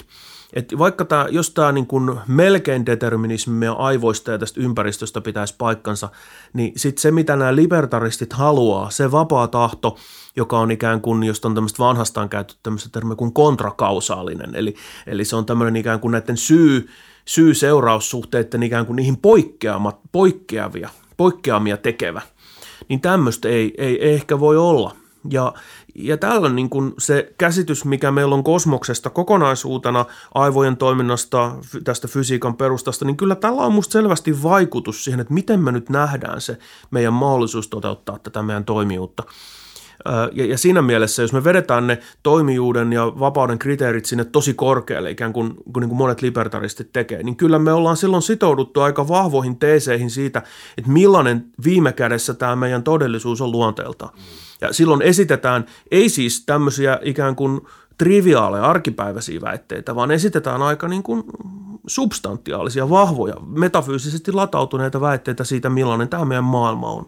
Oliko sulla Niin sellainen pointti vaan monesti kysytään, että onko meillä vapaa tahto. Niin sitten jotenkin pitäisi funtsia sitäkin, että mikä se me tai mikä se minä on sille, kun on lukenut jostain testistä, että ihmiset laitetaan päättämään, että kumpaa nappia ne painaa – sitten joku laite lukee niiden aivoista, että jo ennen kuin ne on ikään kuin tehnyt sen päätöksen, niin ne on periaatteessa tehnyt sen päätöksen. Tai joku tällainen. Mä muista tarkalleen, mikä tämä testi oli. Mutta joku tällainen, että voitiin sanoa, että se ihmisen oma päätös oli jo, se päätös oli tapahtunut jossain syvällä, jossain alitajunnassa tyyliin ennen kuin se oli pannut sitä nappia. Mä oon mietin, että jos, että mit, mitä me ollaan, että ollaanko me tämä meidän tietoinen mieli vai joku alitajuinen mieli – ja sitten just, että mikä kaikki vaikuttaa siihen meidän alitajuiseen mieleen ja varmaan kun sitten mennään niinku syömällä ja syömällä, niin sitten siellä on tyyliin ne kvanttitason jutut vaikuttaa siihen meidän, niinku, mitä me ollaan ja sitten onko meillä vapaa tahto. Tämä on erittäin hyvä kysymys ja erittäin tarkkanäköinen kysymys ja tämä on niinku nyt ratkaiseva tämän vapaan tahdon ongelmien kannalta. Ja, ja se kysymys, että mitä me ollaan, on, on just se oikea kysymys. Ja filosofit on kelannut aika paljon tätä. Ja jotkut tyypit tekee tästä jopa väitöskirjaa. Eli, eli millä tavalla nyt tämä ajatus siitä, että mitä me ollaan, niin liittyy siihen, että mitä se vapaan tahdon kriteerit on. Ja se intuitio, niin kuin mistä me ollaan koko ajan puhuttu tässä, on se, että, että sellaiset teot, mitkä on vastuunalaisia, mistä meitä voidaan pitää vastuussa, on jotain sellaista, mitkä niin kuin ilmaisee sen, mitä me ollaan tai – tai tota, ne jollakin tavalla edustaa niitä asenteita tai jotain muuta. No sitten herää kysymys, no mikä se minä siellä on, jonka asenteita ne edustaa esimerkiksi? Ja tähän voidaan vastata niin kuin monella tavalla. Tämä on, tämä on nyt aivan ratkaiseva kysymys, että mikä se minä on. Ja meillä on perinteisesti niin kuin kahdenlaisia tapoja lähestyä tätä. ikään kuin psykologisia ja ei-psykologisia. Ja niin kuin säkin tuossa aiemmin sanoit, että, että yksi tapa ymmärtää se, että mikä se minä on, on niin kuin psykologinen. Ja tämä on aika intuitiivinen. Että mä ajattelen, että minä on joukko jotain niin kuin mielentiloja. Asenteita, tahto, uskomuksia ja niin edespäin. Ja siellä on sitten mahdollisuus, että osa näistä on semmoisia, mitä me ei tiedosteta, osa on semmoisia, mitä me tiedostetaan. Ja, ja sitten taas täällä toisella puolella on sellaisia näkemyksiä, että et tota, ei-psykologisia näkemyksiä, mikä tämä minä on, vaikka sellaisia, että, että me ollaan ikään kuin tämä homo sapiens organismi. Eli se, joka istuu tässä tuolissa, on homo sapiens organismi. Se on ihan niin kuin itsestään selviö e, että tässä istuu niin kuin homo sapiens organismi, biologinen olio. Mutta se biologinen olio on minä. Minä en ole siis joukko mielentiloja, vaan minä olen tämä organismi. Ja silloin se kysymys tässä vapaastahdosta on, on sellainen, että no millä ehdolla sitten tämä organismi tota, voi, voi toimia vapaasti ja, ja niin edespäin. Ja sitten yksi vaihtoehto on se, että sanot, ei, ei, että et, et en mä ottaa vapaa, en mä ottaa homo sapiens organismi, vaan mä oon joku sen osa. Mm. Esimerkiksi aivot, jolloin niin kuin mä oon aivot ja, ja, ja niin edespäin. Sitten me voidaan kysyä, että no miten niin kuin aivoilla voi olla vapaa tahto. Ja, ja se, se kysymys on niin kuin sen takia kiinnostava, tämä minuuskysymys on olennainen, koska niin kuin sanoit, niin jos meille esitetään tällainen väite vaikka, että, että mun tekoja ohjaa sellaiset tekijät, mistä mä en ole tietoinen. Ja meillä on aika paljon näyttöä tästä. Meillä on niin kuin neurologista näyttöä, meillä on sosiaalipsykologista näyttöä, niin kuin sen puolesta, että aika monet semmoiset psykologiset mekanismit, jotka ohjaa mun käyttäytymistä, on sellaisia, jotka toimii automaattisesti. Siinä mielessä automaattisesti, että mä en itse näe, kun ne toimii. E, ja silloin herää kysymys, että aa, et, mutta eihän mä, enhän mä ole silloin se, joka toimii, vaan ne on ne automaattiset mekanismit, jota mä en kontrolloi. Että jollakin tavalla se, mikä mä oon, niin assosi, tai assosioidaan siihen, että mitä mä voin tiedä, tiedostaa. No tässä herää heti aika kiinnostavia kysymyksiä, koska tässä silloin se, se vapaan tahdon perusidea, mitä tuossa aiemmin ollaan kuvalla, niin jonkinlainen järkevä toiminta tai jonkinlainen tekojen hallinta tai kontrolli, niin se ikään kuin liitetään ajatukseen tästä tietoisuudesta, eli tietoisesta kontrollista. Ja sitten kun me saadaan tutkimustuloksia siitä, että me ei tietoisesti kontrolloida niin paljon meidän tekoja kuin me halutaan ajatella, niin mä ajatellaan, että no ei meillä ole sitten vapaata tahtoakaan. Mutta yksi kysymys on se, että no mitä nämä tutkimukset todella sanoo, mitä me ollaan nyt löydetty täältä. Siitä on käyty paljon keskustelua. Mä itse ajattelen, että me ei olla löydetty mitään sellaista, etteikö voisi olla tietoista kontrollia. Mitään semmoista tutkimustulosta, mikä sulkisi kokonaan tämän tietoisen kontrollin pois. Meillä ei ole tällä hetkellä, ainakaan mun nähdäkseni. Tämä on tietysti kontroversiaali väite, mutta mä sanon sen nyt ihan niin kuin suoraan tässä omana näkemyksenäni. Mutta toinen kysymys on sitten se, että no miksi me tarvitaan niin kuin tietoista kontrollia. Koska jos sä nyt skulaat sitä skebaa, niin ethän se siinä niin skulatessa, niin eihän ne sun sormet, että se on niin tietoisia siitä, mitä ne sun sormet tekee tai mitään muuta. Että sä ohjaa niitä mitenkään tietoisesti silloin. Se tietoisuudella on ollut rooli sen, sen toiminnan synnyssä – Mm. Mutta itse asiassa se tietoisuus vaan niinku haittaisi sitä soittamista. Ainakin mulle käy, siis mä en soita kitaraa, mutta mä soitan koskettimia, että jos soittaa niinku yrittää olla tietoinen siitä, mitä ne kädet tekee, niin sitten se menee heti pieleen se homma. Tietoisuus on liian hidas niinku toimijakseen sillä tavalla kontrolloivana tekijänä, mutta se tietoisuus voi kuitenkin ohjata sitä kokonaisuutena sitä toimintaa. Mm. Ja tällöin me usein, ja monet teot, mistä me pidetään kuitenkin toisemme vastuullisia, on luonteeltaan sellaisia, jossa tietoisuus ei ole ollut tämmöinen niin kuin synnyttäjä tai aloittaja, vaan että se tietoisuus on enemmän tämmöinen niin kuin, yleinen kontrolloija, joka voi astua kuvaan tietyssä mielessä, mutta ei se useinkaan aloita sitä toimintaa, eikä se useinkaan ole semmoinen, joka, joka että et ne päätökset tai ne valinnat, ne jotenkin tulisi siitä mun niin kuin tietoisesta mielestä koko ajan. Mä ajattelin, että miksi ihmeessä me haluttaisiin tämmöinen, miksi me assosioitaisiin se kontrolli pelkästään niin kuin tietoisen mielen toimintaan. Ja, ja tässä mielessä mä ajattelen, että nämä tulokset on kiinnostavia, koska nämä kertoo meille sitä, että me ihmiset, meidän oma kuva ehkä siitä, että me toimitaan aina tämmöisellä niin kuin tietoisesti ymmärretyillä ja hahmotetuilla perusteella, niin tämä, tämä on luultavasti aika pahasti virheellinen. Tätä on niin kuin monet aiemminkin sanonut, mutta tämä herättää nyt, tämä niin kuin antaa semmoinen taustan meille, että me voidaan muotoilla tämmöinen, mitä mä sanoisin, ehkä enemmän uskottava tai tämmöinen niin kuin psykologisesti uskottava käsitys siitä, minkälaista tämä meidän vapaus on. Että se ei ole sitä, että me päätetään ja me valitaan koko ajan, josta sitten kaikki syntyy, ei, vaan että tämä meidän tietoinen kontrolli on enemmänkin tämmöinen yleinen ohjaaja. Mä oon käyttänyt tällaista kielikuvaa, kun se on vähän niin kuin laivan moottorin tämmöinen konemestari.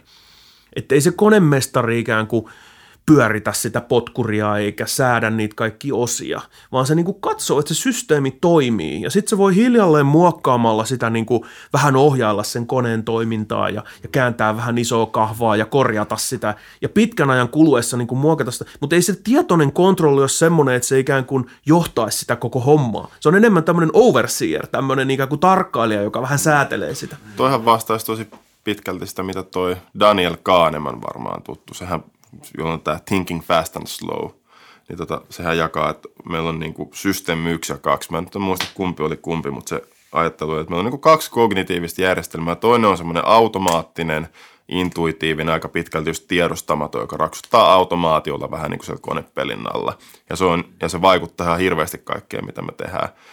Ja sitten, tota, ja sitten tämä toinen systeemi on sitten tämmöinen, just tämä tietoinen minuus, joka on sitten siinä pinnalla ja vähän just tämä overseer, tämä, tämä laivan kapteeni. Niin just se, että se on aika jännä, että ainakin, mä en ole sitä kirjaa kyllä lukenut läheskään kokonaan, mutta tuntuu, että ainakin se kuva, mikä siitä tuli, se on vähän tämmöinen, että, että todellakaan se tietoinen minuus, niin se, että se on niin kuin rajallinen sen kontrolli ja aika paljon, niin kuin, aika paljon se, niin kuin se organismi raksuttaa just sen, sen sen tota, automaattisen systeemin ehdoilla aika paljon, mutta kuitenkin, että ei se ole niinkään, etteikö se tietoinen minuus voisi mitenkään vaikuttaa mihinkään, vaan kyllä silläkin on roolinsa. Ja, ja sitten ja, ja sit ne niin kuin vähän vuorovaikuttaa keskenään, mutta just se, että, että tota, mutta sitten kun esimerkiksi, oliko se, kenen, oliko se nyt Jonathan Haitil vai kellä vähän tämmöinen skeptikkonäkemys, että, että, että tämmöinen ajatus, että, että jos on niin kuin elefantti, on se on se automaattinen järjestelmä, systeemi 1 ja sitten sit se ratsastaja olisi se systeemi 2. Mä en muista kummin se meni oikeasti. Niin tavallaan niin se skeptikkohan sanoisi, että se elefantti vaan ratsastaa ihan minne sitä huvittaa.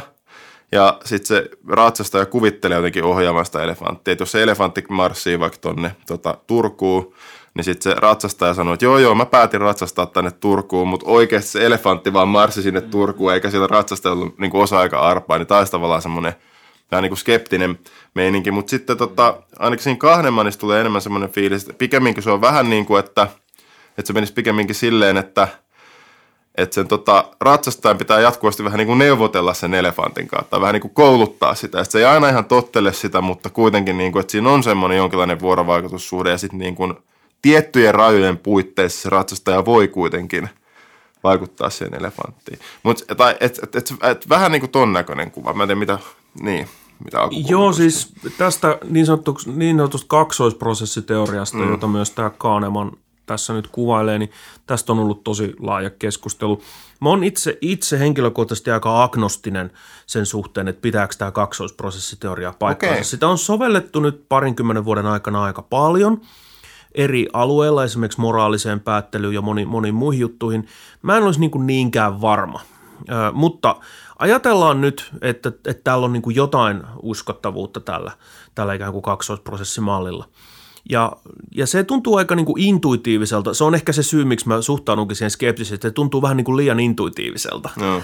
Ja, ja yleensä se herättää sitten kysymyksiä, että jos se on niin kuin liian helppo uskoa, niin sitten, että onkohan tämä nyt sitten, että onko tämä niin kuin kauhean hyvä. No, joka tapauksessa, niin se ajatus on niin kuin tällainen, että, että tota, no muotoillaan näin.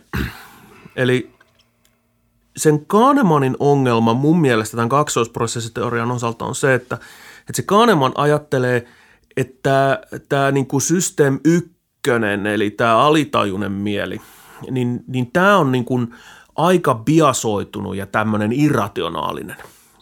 Että se elefantti, nyt jos käyttää tätä Haidin elefanttia ratsasta ja kuvaa, niin että se elefantti itse asiassa on aika niin kuin irrationaalinen.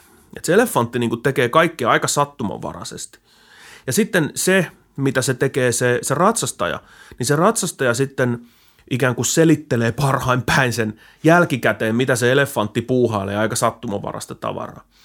Ja tämähän on ihan empiirinen hypoteesi, tätä voidaan tutkia.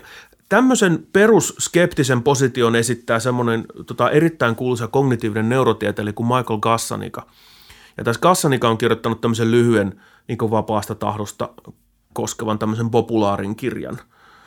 Ja siinä se esittää just näin. Se esittää tämmöisen, nyt jos jatketaan tätä elefanttivertauskuvaa, että se elefantti tekee aika sattumanvaraisesti niin kuin mitä se tekee, ja se tietoinen mieli on vaan tämmöinen selittelijä, joka sitten jälkeenpäin selittelee sen, että, että nyt nyt mä menin sinne Turkuun, koska siellä oli niin kuin kiva joki ja mukavia ihmisiä tai jotain muuta tällaista ja pääsi Tampereelta pois ja muuta. Mutta ei se ole se syy, miksi se elefantti niin kuin meni sinne Turkuun. Mutta se, se ongelma tässä on, on, on, on niin toisaalta se, että meillä on myös näyttöä siitä tämän, tämän kuskin, eli tämän tietoisuuden roolista, niin kuin vaikuttaa siihen, miten se toimii se elefantti, erityisesti pitkällä tähtäimellä, ei niinkään lyhyellä tähtäimellä, mutta pitkällä tähtäimellä.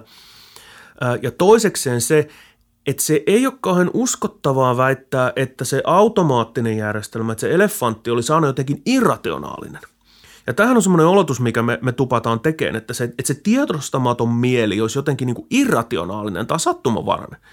Tästä on niin tosi paljon kiinnostavaa tutkimuskamaa. Yksi mun suosikki psykologi, saksalainen kaveri kuin Gerd Gigerenzer, jota on siunattu tämmöisellä hienolla nimellä, niin silloin, eri, silloin on ollut pitkään jo ikään kuin tämmöinen iso tutkimusprokki. Silloin on sellainen mainio kirja kuin Rationality for Mortals, eli, eli ikään kuin rationaalisuutta kuolevaisille – ajatus on se, että se, se kuvaa nyt sitä, että kuinka tämmöiset erilaiset heuristiikat ja tällaiset automaattiset taipumukset, mitä ihmisillä on, tämmöiset jopa päättelyvirheet, kuinka ne itse asiassa on hyödyllisiä ja toimivia rajatussa olosuhteissa. Eli tämä automaattinen mieli, eli tämä, tämä elefantti, niin ei välttämättä ole ollenkaan niin kuin irrationaalinen – Mm. Luulisin, että evoluution näkökulmasta se olisi niin kuin hyvinkin evolutiivisen prosessin muokkaamaan, että mitä se tekee. Että varmaan luulisin, että se elefantti haluaisi vähän niin kuin pitää meitä hengissä ja Joo, mutta mut, mut se, se mm. idea, idea on tällainen, että, että me ollaan vähän niin kuin erehdytty siitä elefantin perusluonteesta. Eli kun meillä on ollut sellainen ajatus, että se järkevä ajattelu on nyt semmoista, että meillä on joku tämmöinen yleinen ongelmanratkaisumekanismi – Eli meillä on joku tämmöinen yleinen niin kuin ongelmanratkaisumekanismi, mihin me sovelletaan jonkun logiikan tämmöisiä yleisiä sääntöjä tai päättelysääntöjä. Ja sitten tätä yleistä ongelmanratkaisumekanismia sovelletaan kaikkiin yksittäisiin ongelmiin. Nyt me opitaan, että me ihmiset itse asiassa ei ollakaan tällaisia, että se ihmisten ongelmanratkaisujärjestelmä ei ole tämmöinen.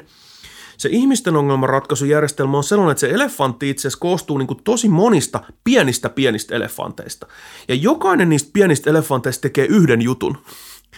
Eli, eli sen sijaan, että se olisi elefantti, joka puhailee kaikenlaista, niin se on hirveä määrä erilaisia niin kuin pikkufantteja, ja niillä on jokaisella joku tietty juttu, minkä ne tekee. Ja ne ratkaisee just aika spesifin ongelman, mitä me ihmiset kohdataan. Eli se meidän ongelmanratkaisu, automaattinen ongelmanratkaisukoneisto on ikään kuin tämmöinen tilannesidonnainen. Että pitää ratkaista käytännöllisiä ongelmia, niitä varten se systeemi on niin kuin syntynyt. Ja sitten ongelmia tulee silloin, kun ne meidän ongelmat tässä nykymaailmassa luoteltaan sellaisia, mihin ne automaattiset pikkufantit ei keksi niitä ratkaisuja enää. Ja sitten meillä tulee kaikenlaisia vaikeuksia. Joo, mulla vaan tulee tuosta, kun sä sanoit, että että ei se välttämättä ole irrationaalinen se fantti, niin tulee siitä mieleen, että tosiaan monesti, jos on vähän niin kuin flow tai sä saat hyvän idean, niin tuntuu, että se tulee sieltä elefantilta se idea – ja se voi olla tosi skarppikin se idea. Tuntuu, että siellä on hirveä isokin älykkyys siellä elefantin tasolla. Tätä intuitiivista älykkyyttähän on, on tutkittu tosi paljon ja, ja koko tämä ikään kuin positiivisen psykologian ja näiden flow-tilojen tutkimushan on, on nimenomaan niin kuin ollut aika kiinnostavaa, koska siinä, siinä tarkastellaan sitä, että mikä tämän tietoisen päättelyn ja sen niin kuin kontrollin suhde on sitten tällaiseen muuhun niin kuin automatiikkaan – ja mä itse ajattelen, että tämä menee ollenkaan pidä niin kuin väheksyä tämän ikään kuin intuitiivisen ajattelun ja tämän intuitiivisen toiminnan niin kuin syitä just sen takia, koska se tietoisuuden valokeila, jos me nyt halutaan käyttää tämmöistä tällaista termiä, mikä on aika hyvä metafora, niin se tietoisuuden valokeila vaan näkee aika vähän. Ja, ja tästä sitten seuraa se, että, että jos, se, jos intuitiivinen toiminta on hyvin jalostettua – et usein sitten kun henkilö pääsee tämmöiseen flow-tilaan, niin se tarkoittaa sitä, että sen taustalla on niin kuin harjoittelua, toistamista, kaikkea tällaista. No sitten sit sen tuloksena on tällainen ikään kuin intuitiivinen toiminta, joka on hyvin koulutettua, nyt ikään kuin tämmöisessä koiran koulutusmielessä. Ni, niin siihen silloin kannattaa yleensä luottaa. Et mäkin ihan luotan itse siihen, että että et, et, niin kuin tietyissä tilanteissa, kun mulle vaan pulpahtaa joku juttu mieleen, niin se ei vaan tuu mistään ikään kuin alitäynnä likaviemäreistä, vaan että kun mä nyt oon tehnyt tätäkin hommaa, mitä mä oon tehnyt niin kuin yli 15 vuotta ja koko ikäni kelannut näitä, niin mä voin luottaa siihen, että se mun intuitio tuottaa ei vaan mitään sattumavarasta tavaraa, vaan se tuottaa sellaista, joka on niin kuin asiaan, asiaan kuuluvaa – ja hyviä ideoita, suhteellisen hyvin, vaikka mä en olisikaan sillä hetkellä ikään kuin tietoisesti tuottanut niitä. Tässä sitä, tätä on helppo soveltaa vaikka johonkin musiikkiin tai johonkin muuhun, eli kun henkilö improvisoi niin kuin musiikissa tai soittaa, niin ei kysymys ole siitä, että se vaan keksii lonkalta jotain. Ei, vaan se automatiikka, joka ohjaa sitä, on harjoitettu ja hiottu tiettyyn kuntoon ja se sitten sylkee ulos tavaraa, jota se henkilö voi oikeastaan niin kuin sammuttaa sen koko tietoisuutensa pois päältä. Se tietoisuus vaan haittaa sitä toimintaa ja se automatiikka koko ajan sylkee tavaraa ulos. Eikö tämä päde aika hyvin, mitä tässä podcastissakin nyt tapahtuu? Et tuskin se niin kuin ihan jokaista juttua, mitä sun suusta tulee, niin silleen tietoisesti olet kelannut tässä erikseen, vaan enemmän jos tuntuu, että sulla on sen verran kova asiantuntemusta asian suhteen, että aika silleen intuitiivisesti pystyy suoltaan niin kuin hyvää, hyvää tavaraa ulos. Tai silleen tuntuu, tai ihan ylipäätään tämmöisissä keskusteluissakin, kun miettii tätä, että mitä, mitä mäkin nyt selitän, niin mä niin kuin tietoisesti todellakaan etukäteen jokaista sanaa mieti, vaan että siinä on joku semmoinen intui, tai joku semmoinen tunne, että nyt mulla on joku idea, sit mä avaan suun ja sitten sitä kamaa vaan tulee sieltä. Että tavallaan niin kuin, mutta, mutta aika murtoosa siitä on semmoista, että menisi ehkä sen valokeilan kautta ikään kuin. Niin, niin. mutta, mutta tämä just osoittaa musta aika hyvällä tavalla sen, tässä on nyt hyvä esimerkki sitä, kuinka moneen erilaiseen tämmöisen niin kuin automaattinen prosessointi liittyy sosiaaliseen kontekstiin. Mä itse koen usein, että silloin kun mä oon jossain sosiaalisessa kontekstissa, etenkin esiintymässä, niin mä ikään kuin, mä vaan niin kuin flippaan katkasinta ja mä siirryn itse taka-alalle. Mä oon itse niin kuin pois siitä valokeilasta. Se, mikä siinä on siinä valokeilassa, on se – se, se, se, se automatiikka, joka sitten sylkee ulos sitä tavaraa. Mutta se ei ole sattumalta siellä.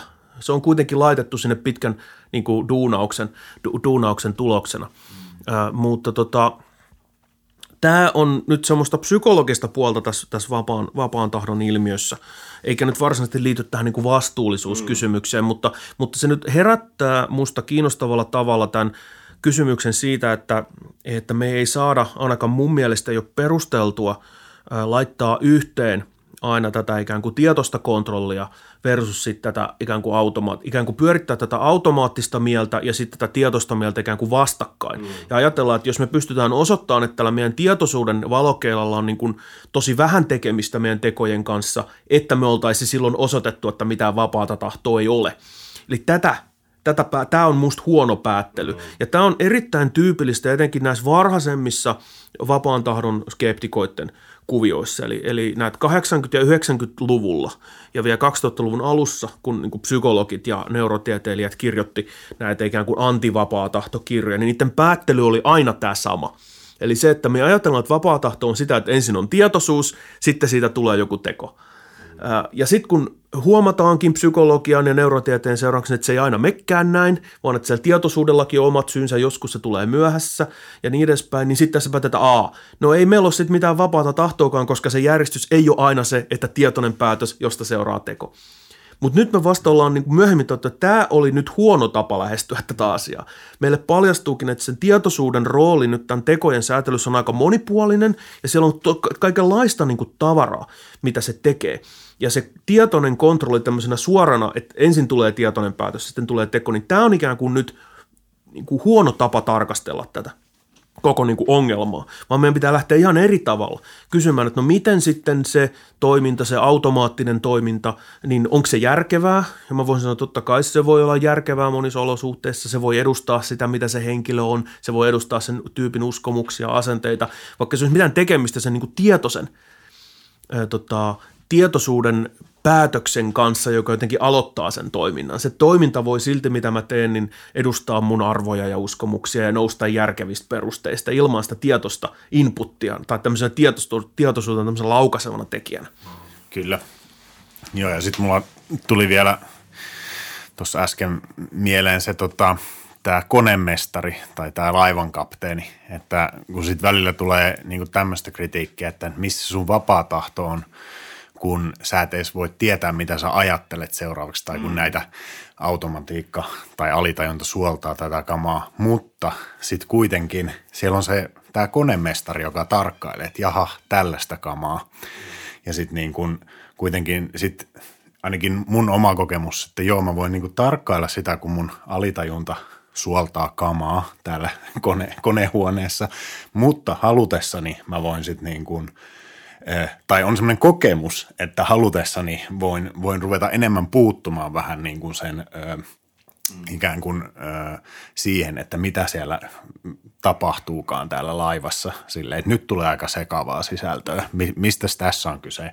Ajatellaanpa tätä esimerkiksi ja sitten se muuttuu se sen niin kuin prosessin luonne, niin sitten se on kiinnostavaa sitten, että jos ajatellaan, että jotkut sitten kieltää, että ei ole kone, konemestaria tai itse asiassa konemestari on niin kuin illuusio tässä koko kuvassa. Tällä on mielenkiintoinen historia tällä, tällä idealla ja tämä menee ihan sinne antiikkiin, antiikkiin asti. Eli stoalaiset, joita nyt on aiemmin tässä mainittu jo, nämä, jotka tosiaan ajattelivat, että kaikki on determinoitua ja, ja tota, ihmisillä ei ole, niin kuin, ne ei voi vaikuttaa tähän omaan kohtaloonsa, ne voi vaikuttaa lähinnä omiin asenteisiinsa. Ne kehitti tämmöisen aika sofistikoituneen teorian siitä, että mitä ihmisen mielessä tapahtuu – ja, ja tämä on sitten sellainen teoria, joka, jolla on ollut pitkä jälkivaikutus, niin kuin myöskin niin kuin stoalaisten piirien ulkopuolelle.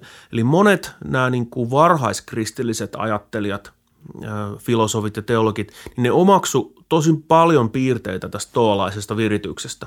Ja siitä tuli oikeastaan, jos lukee vaikka katolisen, romalaiskatolisen kirkon katekismusta, niin siellä näkyy näitä niin kuin stoalaisen psykologian painotuksia.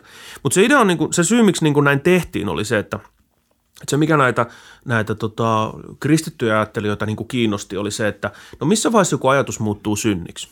Se on niin aika käytännöllinen kysymys. Ajattelet, sut munkki jossain metässä ja, tai autiomaassa. Ja, niin, niin sulla on aika tärkeää tietää, että no missä vaiheessa niin kuin ajatus muuttuu synniksi. No nämä stoalaiset, no stoalaiset äh, oli kehittänyt tämmöisen filosofisen psykologian malli, josta oli niin apua tässä. Ja nämä stoalaiset erotteli niin sellaista kuin passiot – Passiot on sellaisia asioita, mitkä ikään kuin herää susta, eli mitä nyt mä en meidän kielellä sanottaisi, että me, se tulisi sieltä ikään kuin alitajunnan likaviemäreistä, sieltä ikään kuin tiedostamattomasta mielestä niin kuin pulpahtaisi mieleen. No, sitten näitä passioita tulee, mutta henkilö ei ole niin kuin itse vastuussa niistä passioista, kun eihän ne ole niissä sen tietoisuudesta niin kuin riippuvaisia. Että se henkilö ei ole niin kuin näistä vastuussa. Se, mistä se henkilö on vastuussa, se on sitten se, että, että miten se toimii ja miten se sitten tietoisesti ikään kuin viljelee niitä passioita – ja sitten ne ajatteli, että, että tota, ihmiset voi niinku vaikuttaa vähän siihen, että millaisia passioita niille voi tulla. Ja niinku kontrolloida sitä, ne puhuu tämmöistä kuin prepassioista, tällaista esipassioista.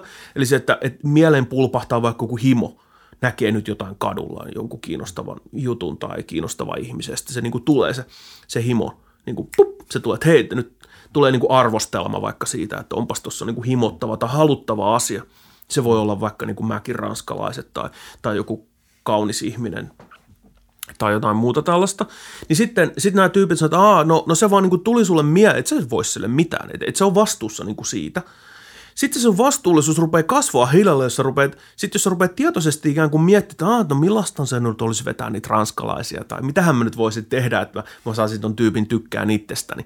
Niin sitten se alkaa koko ajan, niin kuin, mä menen koko ajan syvemmälle ja syvemmälle niin kuin siihen, siihen ikään kuin haluun mukaan niin sitten mä oon koko ajan enemmän ja enemmän syyllinen. Ja sitten ruvetaan, sit ruvetaan kehittämään semmoisia tapoja. Ja tämäkin on nyt osoitus tästä antiikkisen ajattelun ikään kuin psykologisuudesta, eikä niinkään tämmöisestä metafyysisyydestä. Että ruvetaan kehittämään erilaisia tapoja, että no miten mä voin kontrolloida nyt näitä, näitä passioita. Eli että miten mä voin sitten vaikka, että no, mulle tulee nyt se himo niistä ranskalaisista vaikka tai siitä niin kuin kauniista ihmisestä, niin sitten mä sen, sen sijaan, että mä rupean ikään kuin kelaan mielessäni sitä, niin mä rupeankin blokkaamaan sitä. Että mä rupean ajattelemaan jotain muuta. Mä muistutan vaikka itselleni, että jos mä nyt syön niitä ranskalaisia, niin läskit kasvaa. Tai että, että niitäkin on nyt painettu niitä, niitä pahvirasioita lapsityövoimalla jossain Kiinassa. Eli mä ikään kuin taistelen tietoisesti sitä passioa vastaan. Että mä en tarttuisi siihen ja rupeisi toimimaan sen mukaan. Ja tämä on niin kuin tämmöistä perustoalaista kelailua, jonka sitten nämä kristityt – perii ja soveltaa sitä näihin omiin kysymyksiinsä. Ja, ja siellä herää tämä ihan samanlainen niin kuin, tämä kelaaminen, että missä määrin mä oon näistä vastuussa, miten mä koulutan itseäni niin, että mä reagoin niin kuin oikealla tavalla tällaisiin, tällaisiin passioihin ja koska mä oon niin kuin vastuussa niistä. Toi tulee minusta hirveän lähelle vaikka tai buddalaisuutta tai jotain tämmöistä meditaatiota tai mindfulness-harjoitusta. Niin kuin nimenomaan aika paljon just sitä, että, kun mä nyt tässä oon ja vähän pidän huomiota vaikka jossain hengityksessä tai muussa jossain aistikokemuksessa, enkä nyt lähde aina niin identifioitumaan joka ikiseen ajatukseen, mitä tästä tulee, niin tavallaan, että sitä kautta sit voisi ehkä pystyä oppimaan toimimaan sitten jotenkin ikään kuin tietoisemmin. Ja no, nyt siis... että se vastuu alkaisi olla vähän niin kuin tämmöinen taito, jota voit ikään kuin harjoitella, ettei, niin kuin, ettei mene vaan joka ikisen tämmöiseen mieleen pulpahtavan kelan mukana, niin kuin ihan niin kuin, ettei ne vie kuin hailaivaa. Et, Joo, et, siis niin. tässä on sellaisia eroja nyt tämän, niin kuin, että mihin tällä tällaisella tietoisella tai tämmöisen niin mindfulness-toiminnalla, jos nyt halutaan sitä sellaisessa kutsua, niin mihin se niin kuin pyritään näissä eri konteksteissa. Että, että aika tavallista on, että tämmöisessä niin kuin kristillisen perinteen sisällä, missä on tätä samanlaista niin kuin toimintaa harjoitettu, niin sillä pyritään tällaiseen, että me pystytään niin kuin nappaamaan sieltä ne hyvät passiot ja blokkaa ne huonot että me identifioidutaan niin hyviin passioihin ja halutaan ikään kuin laittaa kannen alle ne niin kuin pahat passiot. Mutta sitten taas tämä ei aina ihan vastaa sitä, mitä stoalaiset yritti tehdä, ja sitten ehkä tämä niin se idea on niin pikkusen erilainen. Se on nimenomaan se, että ne kaikki passiot on niin kuin huonoja.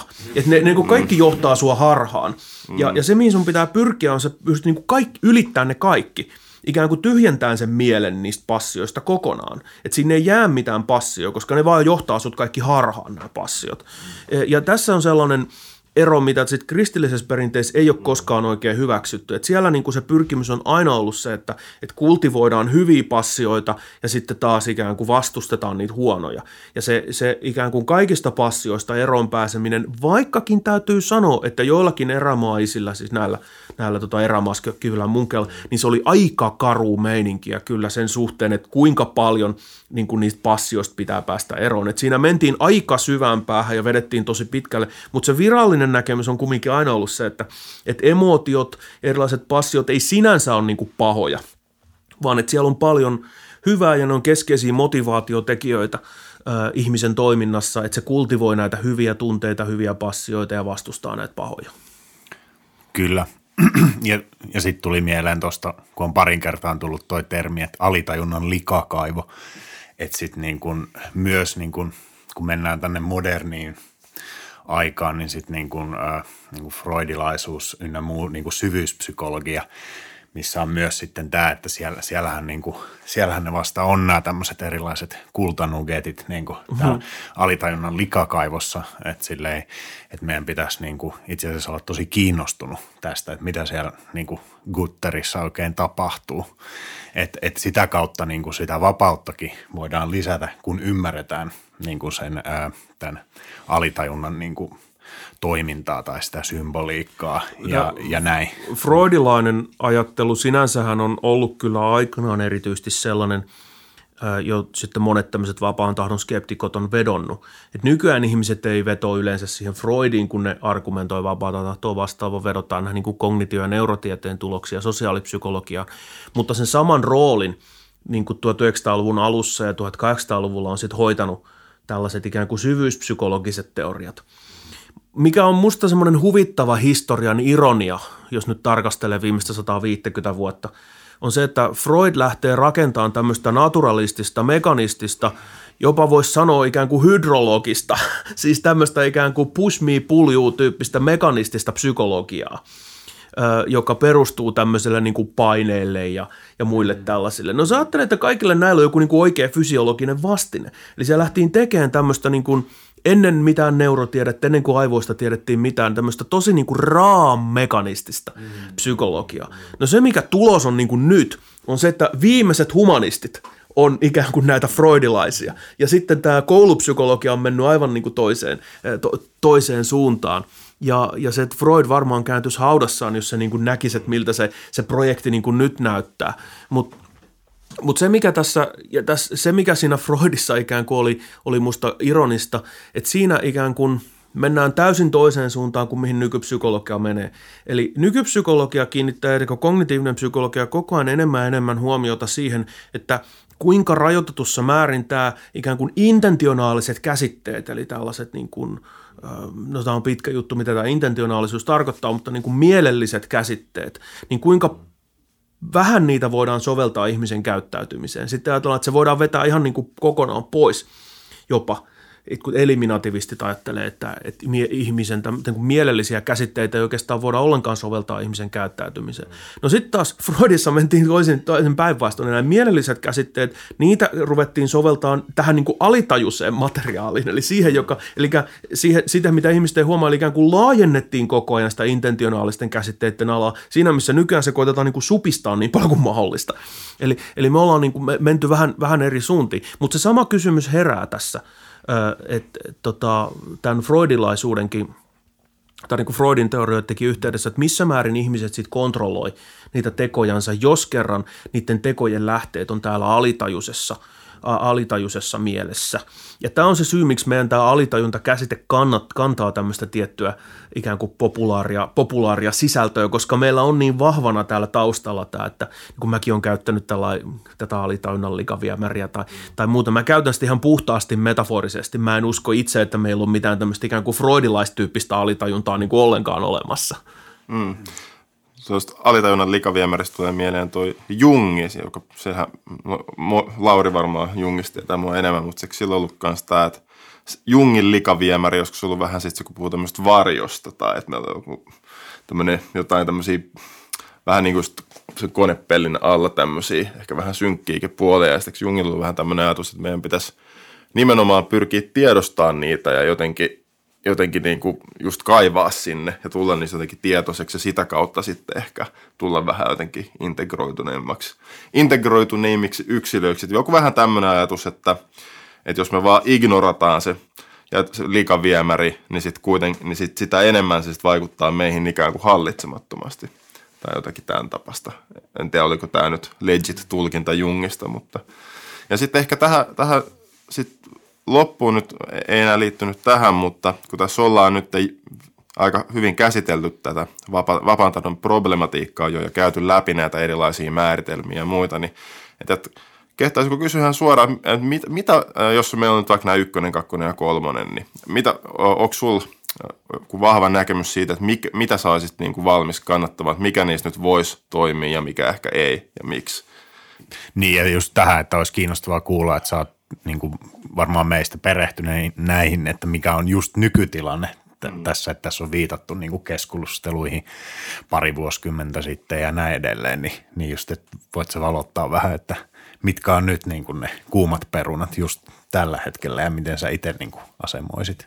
Vähän samaa kuin mitä mm. Kassukin sanoi. No siinä näitä kuumia perunoita tällä hetkellä on tosi paljon – ja yksi, mistä on keskusteltu tosi paljon, on tämä tietoisuuden ja vapaan tahdon suhde. Ja, ja tämä on sellainen, mikä on niin kuin koko ajan nyt viimeiset 20 vuotta oikeastaan ollut niin kuin kortilla. Lähinnä näiden skeptisten argumenttien takia, mutta muutenkin.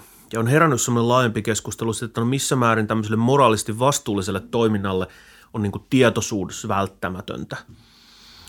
Ja, ja tota, se on niin kuin yksi tosi iso keskustelu. Ja, ja se on sitten senkin takia vaikeaa, koska sitten herää kysymykset, että no mikä tämä tietoisuus on. Ja tämä on tietysti tosi, tosi vaikea kysymys. Ja sitten, sitten siinä on vielä tämä, mihin aiemmin viitattiin, tämä kysymys minuudesta, eli siis mikä tämän tietoisuuden ja tämän minuuden suhde sitten taas on. Ja, ja nämä on nyt kaikki sellaisia ilmassa olevia kysymyksiä jotka, johon on niin tosi vaikea vastata ja jotka on samaan aikaan sekä filosofisia, mutta sitten myös tieteellisiä. Eli meillä on tieteellinen kysymys siitä, että no mitä tämä tietoisuus on ja, ja, ja mikä tietoisuusteoria pitää paikkaansa. Meillä on 20 teoriaa vähintään tietoisuudesta, ainakin kymmenen, jotka on edes vähän uskottavia jossakin mielessä.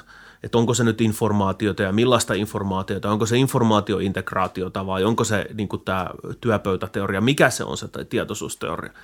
Ja nämä kaikki vaikuttaa tähän, tähän niin kuin kysymykseen. Ja tämä kuin tietoisuuden tai vapaan tahdon nivelkohta on sellainen, joka on keskeisessä roolissa. Toinen on sitten tämä tutkimus, joka, joka koskee sitä, että no mitä tämmöiset vapaaseen tahtoon ja moraaliseen vastuuseen liittyvät uskomukset, niin miten ne vaikuttaa ihmisten käyttäytymiseen. Ja tämä on ollut semmoinen niin kiinnostava psykologinen tutkimusote, mikä on nyt sitten viimeisen kymmenen vuoden aikana noussut esiin. Eli me tutkitaan sitä, että, että se mitä ihmiset uskoo niin kuin vapaasta tahdosta, niin miten se vaikuttaa niiden käyttäytymiseen. Ja, ja käytännössä tästä se, mitä ollaan nyt saatu, saatu niin kuin esiin, on se, että uskolla ihmisten vapaaseen tahtoon, niin silloin tällaisia ikään kuin prososiaalisia, eli tämmöistä sosiaalista toimintaa ikään kuin voitelevia seurauksia – että jos ihmiset uskoo vapaaseen tahtoon versus ei usko siihen, eli ne laitetaan tilanteeseen, missä niiden uskoo vapaaseen tahtoon, esimerkiksi horjutetaan, niin ne tuppaa toimiin sen jälkeen tavalla, joka on niin kuin antisosiaalisempi.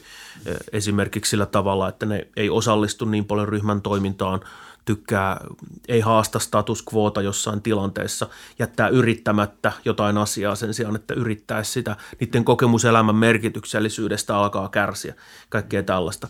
Eli, eli on niin kuin aika keskeistä meidän toiminnan kannalta, että me uskotaan, että me voidaan vaikuttaa asioihin.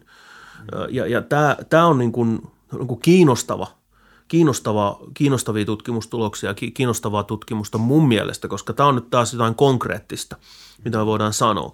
Että sitten tämä asettaa tietysti näille skeptikoille haasteen, että no mitä ne skeptikot sitten oikein sanoo, jos ne sanoo ihmisille, että ei ole vapaata tahtoa, ja sitten ihmiset rupeaa tutkimusten mukaan, jos niille sanotaan, että ole vapaata tahtoa, ne rupeaa toimimaan pikkusen kusipäisemmin kuin mitä ne niin kuin normaalisti toimisi. Ja, ja tota, tämä antaa niin kuin pragmaattisen perusteen sille. Ja, ja tota, tämä ikään kuin toiminnan ja tämän, uskomisen yhteys, niin tämä on, tämä ei tietysti sano mitään siitä, että onko vapaa tahto olemassa vai ei, vaan, vaan että, että sillä, siinä uskomisella versus ei-uskomisella on niin kuin käytännöllisiä seurauksia. Ja sitten toki niistä omista näkemyksistä, jos nyt vielä lyhyesti haluaa halu jotain sanoa, niin mun on itse tosi vaikea uskoa sellaiseen vapaaseen tahtoon, mitä mä tuossa edellä kutsuin ikään kuin tämmöiseksi kontrakausaaliseksi. Eli sellaiseksi vapaaksi tahdoksi, että se mun päätökseni jotenkin katkaisisi tämän syitten virran tai ja, ja heittäisi sen kokonaan sen ikään kuin toiselle uralle – en, mun on tosi vaikea niin kuin nähdä sitä niin. On selvää, että mä pystyn kontrolloimaan mun tekojani jollakin tavalla. Tietoisuudella on siinä rooli. Mä pystyn toimimaan järkevästi. Mun mieli on, on ikään kuin sensitiivinen tällaiselle järkiperusteille, toiminnan perusteille, tällaisille näin – ja mulla on niin kuin tietty kontrolli siihen myöskin millainen mä oon. Ei pelkästään nyt vaan siihen mitä mä teen, vaan myöskin siihen mitä mä oon. Mulla on se jonkinlainen niin kontrolli. Mutta tarkoittaako tämä sitä, että tämä menisi kaikki pois, jos determinismi on totta? En mä oikein uskottaa siihenkään, että ja, ja sitten mulla on vähän tullut siihen johtopäätökseen, että tämä vapaa tahto on vähän niin kuin huono sana – että se on filosofinen termi, jonka filosofit on keksinyt kuvaamaan niin kuin filo, tiettyjä filosofisia ongelmia.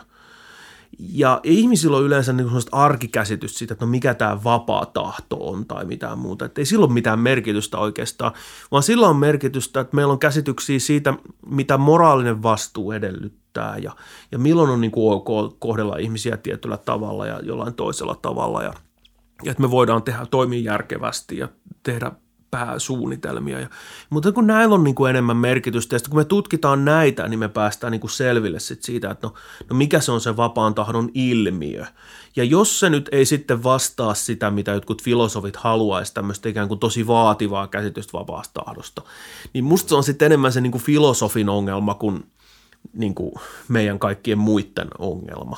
Ja, ja tota, tässä mielessä mä ajattelen, että se ikään kuin filosofinen kysymys ei ratkaise tätä, tätä, tätä koko juttua. Ja, ja mä oon aika, yritän olla niin kuin jalat maassa sen suhteen, nyt tämän elefantin ja tämän ratsastajan suhteen, että, että mä itse myöskin pyrin ikään kuin tunnustamaan omassa elämässäni sen enemmän, että että et kyllä se elefantti on se, joka sitä niin kuin pääsääntöisesti pyörittää. Mutta mä kuitenkin voin tehdä sitten jotain ja niin kuin ohjailla – sitä, mutta se, että mä annan myöskin anteeksi sit itselläni, että jos se elefantti vähän rymistelee, niin, niin sitten mä niinku, niin, niin, sit, niin se, mä päädyn sitten sinne Turkuun, niin sitten mä voin niinku ajatella, että okei, että että tämä nyt on niinku, mä kyllä tein tämän ja se on kuitenkin se elefantti, että mä en ole vaan se ratsastaja, vaan mä oon myöskin se elefantti. Ja, ja mun pitää niinku elää sen kanssa ja, ja sitten mun pitää olla myös valmis kantaa se vastuu siitä elefantista. Että sitten jos se elefantti tekee jotain, niin sitten mun sit mun pitää val, olla valmis niin puolustaa myöskin sitä ja kantaa se vastuu, sit, mikä, mikä siitä kuuluu. Et näin tämä liittyy myös mun niin henkilökohtaisiin kuvioihin. Hyvä vastaus. Oli hyvä vastaus. Jos ajatellaan vaikka, että koko universumi olisi ei-vapaa, eli tämä vapaus olisi vaan meidän keksintö jollain tavalla, niin sitten jos kaikki on ei-vapaata, niin eihän se ole silloin ei-vapaata. Jos, tota, jos tota ei ole olemassa mitään vapaata, niin sitten se ei voi olla ei-vapaata, vaan se on vaan mitä se on jollain tavalla. Mm. Mä mietin vaan sitä ja ehkä yhdistettynä just näihin niin kuin tähän henkilökohtaiseen kokemiseen, että silloin jos on jonkinnäköinen flow-tila päällä, niin silloin ei tavallaan, silloin se ongelma hävii siitä, että onko tämä vapaat vai ei. Mm. Kokemuksen tasolla silloin se tuntuu ihan ok, että elämä vaan on sitä, mitä se on, eikä mieti, onko tämä vapaat vai ei. Että se on jotain semmoista meidän niin kuin mielen jaottelua jossain mielessä. Että, niin mikä sun ajatus tuohon on, herättääkö se mitään? No tässä ehkä pitää erotella tämä ikään kuin kokemus vapaudesta ja sitten se varsinainen vapaus toisistaan. Ja, ja tästä on käyty aika paljon niin kuin viime aikoina keskustelua, että miten tämä vapauden kokemus syntyy. Ja se vapauden kokemushan ei aina välttämättä seuraa sitä, millainen ikään kuin vapaus todellisuudessa on. Ja ja yksi tapa käsitellä tätä asiaa on sanoa, että no me puhutaan vaan nyt vaan tästä vapauden kokemuksesta ja unohdetaan tämä kaikki muu. Mutta sitten taas toisaalta se vapauden kokemus on kuitenkin, tai se, että se vapauden kokemus aina niin kuin näyttäisi viittaavan siihen, että, että onko sitä vapautta niin kuin todellisuudessa vai ei, ainakin, ainakin jossain yhteydessä, koska sillä on niin kuin kokemuksen tasolla – mä ymmärrän semmoisen, kun mä itsekin saavutan joskus hyvällä tsäkällä sellaisen tilan, missä tulee tuonne flow-kokemus, mutta sehän on kuitenkin kokemus siitä, että mä yhtäältä en kontrolloi sitä, mutta samaan aikaan mä kuitenkin tiedän, että tämä on just semmoista toimintaa, joka on erityisen hyvin mun kontrolloimaa. Mm. Eihän se, mulla tulee usein se, kun mä kirjoitan, mm. Niin mulla tulee semmoinen flow-kokemus. Niin mä siinä tilanteessa niin kun ajattelen, että mä varsinaisesti kontrolloin sitä, mitä mä teen. Mutta se on ihan selvää, että sitten vaikka se teksti, mikä sitä tulee ulos, on nimenomaan mun tekemää, mm. eikä jonkun toisen tekemää. Ja se on ikään kuin mun erittäin syvälle kontrolloimaan. Tai että kun joku vetää sen kitarasoolon, niin, niin se kitarasoolohan, vaikka se henkilö ei koe sitä kontrolloivansa siinä soittaessa, niin sehän kuitenkin on niin kuin juuri sitä, mitä se henkilö erittäin hyvin on kontrolloilla. Se henkilö on ikään kuin sen soolon lähde, ihan samalla kuin mä oon sen tekstin ja niiden ajatusten lähde, vaikka multa puuttuu siitä se kontrollin tunne – ja, ja siinä mielessä meillä on aina sekä se sisäinen näkökulma, mikä on se kokemus siitä kontrollista, ja sitten se ulkoinen näkökulma, mikä on sitten vähän niin kuin toisenlainen, jota me käytetään myöskin oman itsemme ja niin kuin muiden arvioinnissa. Ja me koko ajan niin kuin vähän vaihdellaan tätä näkökulmaa, koska me myöskin, kun mä ymmärrän itseäni, niin mä ymmärrän itseäni myöskin ei pelkästään sisäpuolisena, sen niin kuin välittömän kokemuksen kautta, vaan ikään kuin ulkopuolisena. Mä niin kuin arvioin itseäni tämmöisestä ikään kuin ulkopuolisesta toisten näkökulmasta samanaikaisesti, niin niin tähän toisen näkökulmaan aina liittyy tämä objektiivinen kysymys siitä kontrollista mun mielestä, vaikka se ei niinkään olisi aina tässä sisäisessä, tässä niin kuin kokemuksen näkökulmassa se kaikkein olennaisin tekijä. No entä se tavallaan eka läppä, mikä mulla oli, että mitäs jos se koko kysymys on jollain tavalla niin kuin, että et ei ole mitään vapaata eikä ei vapaata, että on, ne, ne on jollain tavalla meidän keksintöjä. Ne on, onko, meneekö se jo sitten vähän silleen, että no, et, ei ole mitään ongelmaa, kun ei ole. Siis tavallaan, että onko se sen ongelman – sen kysymyksen sivuuttamista silleen kylmästi vai onko toi validi kysymys? Että... Se riippuu nyt, mitä sä tarkoitat sen niin keksimisellä. Koska, Sille, niin. koska on, ollaanhan me keksitty paljon sellaisia juttuja, mitä ei ole ollut olemassa ennen kuin niitä on keksitty, mutta sittenhän ne on olemassa sen jälkeen, kun ne on keksitty. Ja niillä on niin kuin todellisia vaikutuksia ja, ja niin edespäin. Mm. Eli, eli se, Just että, tätä, että on, onko se, onko se, niin kuin todell, niin kuin, onko se vähän niin kuin painovoima tai onko se vähän niin kuin mm, valo – tai joku tällainen, tiedätkö, fysikaalinen. Kun tässä nyt, mistä me puhutaan, että okei, eihän me ole keksitty niin kuin valoa tai painovoimaa. Me ollaan keksitty ne käsitteet, millä niistä puhutaan, ja me ollaan keksitty ne teoriat. Ja, mutta sitten otetaan vaikka semmoinen juttu kuin raha. Me ollaan keksitty raha. Mm. Mutta ei se tarkoita sitä, etteikö rahalla olisi niin kuin valtavia vaikutuksia. Se on osa maailmaa, se on yhtä, yhtä ikään kuin – lähes yhtä solidifioitu osa maailmaa kuin joku painovoima, se raha. Vaikka niin kuin tyypit kieltää semmoista, en mä usko mihinkään rahaa. Mm. niin sä oot silti kadulla, jos ei sulla ole massia. Eli, eli, eli, eli se on niin, kuin niin konkreettinen osa kuitenkin tätä maailmaa, ja meidän maailma monessa mielessä, meidän ihmisten maailma koostuu tällaisista ikään kuin meidän keksimistä asioista, mutta ne keksityt asiat on kuitenkin ihan todellisia. Ja, ja täällä on niin kuin herää se kysymys, nyt palataan näihin tähän, us, tähän vapaa tahto niin kuin uskoon.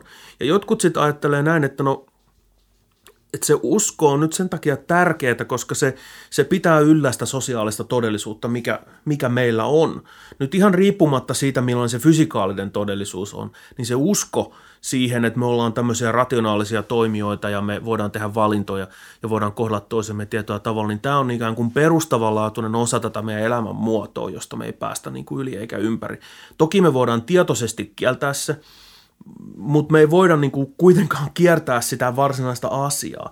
Ja siinä mielessä joku voisi sanoa, että no ehkä se vapaa tahto onkin tällä tavalla keksitty, keksitty juttu, mutta se on vaan ehkä sellainen keksintö, minkä kanssa meidän niin kuin kaikkien pitää elää, että se on jotenkin välttämätön osa tätä. Mä en siis itse ajattele näin. Mä itse kyllä ajattelen, että, että se ei ole vaan niin kuin mikään ihmisten keksintö, vaan meillä on ikään kuin biologisena lajina sellaiset kyvyt, että, että me voidaan toimia tietyllä tavalla ja näitä, kuva, näitä – ikään kuin kykyjä, mitä meillä on, niin se, niitä, niiden kuvaamiseen tämä sana vapaa tahto on ihan hyvä sana. Mm. Okei, okay, niin että sä et uskon, että se on semmoinen samanlainen keksintö kuin raha, vaan sä uskot, että sillä on joku tämmöinen fyysinen ja biologinen Joo. vastine. Kyllä, Joo. mä ajattelen näin, että onhan tietysti rahallakin fyys, fyysinen ja fyysinen vastine, että on sillä se seteli. Tuosta tulee mieleen just toi, tota toi, se Christian Listin kirja, mitä Aku mulle suositteli, niin mun mielestä silloin aika, aika, aika uskottava mun mielestä semmoinen pointti, mitä hän sanoo siinä, että oota, mä mietin hetken, mitä mä muotoilen tämän et per, et periaatteessa, että et just et se, että meillä on jotain tämmöisiä, että okei, okay, katsotaan niin tämmöinen tiedemiehen näkökulma. Että katsotaan, että täällä on tämmöisiä ihmisiä, jotka täällä huitelee ympärinsä ja tekee jotain erilaisia, käyttäytyy jollain tavalla. Niin sanot, niin just niin näyttäisi hyvin, hyvin vahvasti näyttäisi nyt siltä, että tämmöiset selitykset – jotka olettaa, että ne ihmiset on jonkinlaisia päämäärähakuisia toimijoita, joilla jotain syytä teoilleen, niin se vaan ennustaa ja selittää sitä niiden käyttäytymistä niin helvetin paljon paremmin kuin yksikään tämmöinen puhtaan fysikaalinen teorioista ja aivomekanismeista. Että se jo enää antaisi meille ehkä syytä olettaa, että ehkä tämä on ihan oikea ilmiö. Että vähän niin kuin, että jos joku näyttää, näyttää äh, kilpikonnalta ja se käyttäytyy niin kuin, niin kuin kilpikonna ja se haisee kilpikonnalta ja näin poispäin, niin se varmaan on kilpikonna. Eli, eli sikäli tavallaan, että, että, että, että jos niin kuin parhaat teoriat, joita meillä on ihmisen käyttäytymisen selitykseen, olettaa, että, on, että on tämmöinen niin kuin ilmiö kuin toimijuus ihan oikeasti, mm. niin silloin tavallaan, jos me ollaan tämmöisiä tieteellisiä realisteja, niin näyttäisi, että silloin meillä on aika hyviä syyt olettaa, että ehkä se toimijuus on niin kuin myös ihan oikea ilmiö. Että tämä voisi olla yksi tapa niin kuin argumentoida tuota vastaan, että jos jotkut tämmöiset vaikka eliminativistit sanoo, että jos me ei löydetä aivoista jotain vapaata tahtoa jollain fysikaalisella tasolla, niin sitten se on huuhaata. No, no ei se nyt välttämättä ihan näinkään ole. Mutta sitten me kyllä löydetään aivoista aika paljon, eli se, se on ehkä, tehän sitä nyt voisi muotoilla, se voisi sanoa ehkä näin, että joskus vielä ajateltiin, että aivot on tällainen niin kuin soluköntti. Mutta ei me ajatella enää sillä, että aivot on niin kuin soluköntti ei soluköntti, soluköntti ei tee niitä juttuja, mitä aivot tekee. Että ne aivot pystyy tekemään sellaisia juttuja, mitkä on tosi monimutkaisia ja, ja tosi kiinnostavia ja tosi ihmeellisiä. Ja, ja pelkästään sen kuvaaminen ikään kuin hermostotasolla, että mitä tapahtuu, kun mä nyt liikutan niin kuin sormeeni. Mm.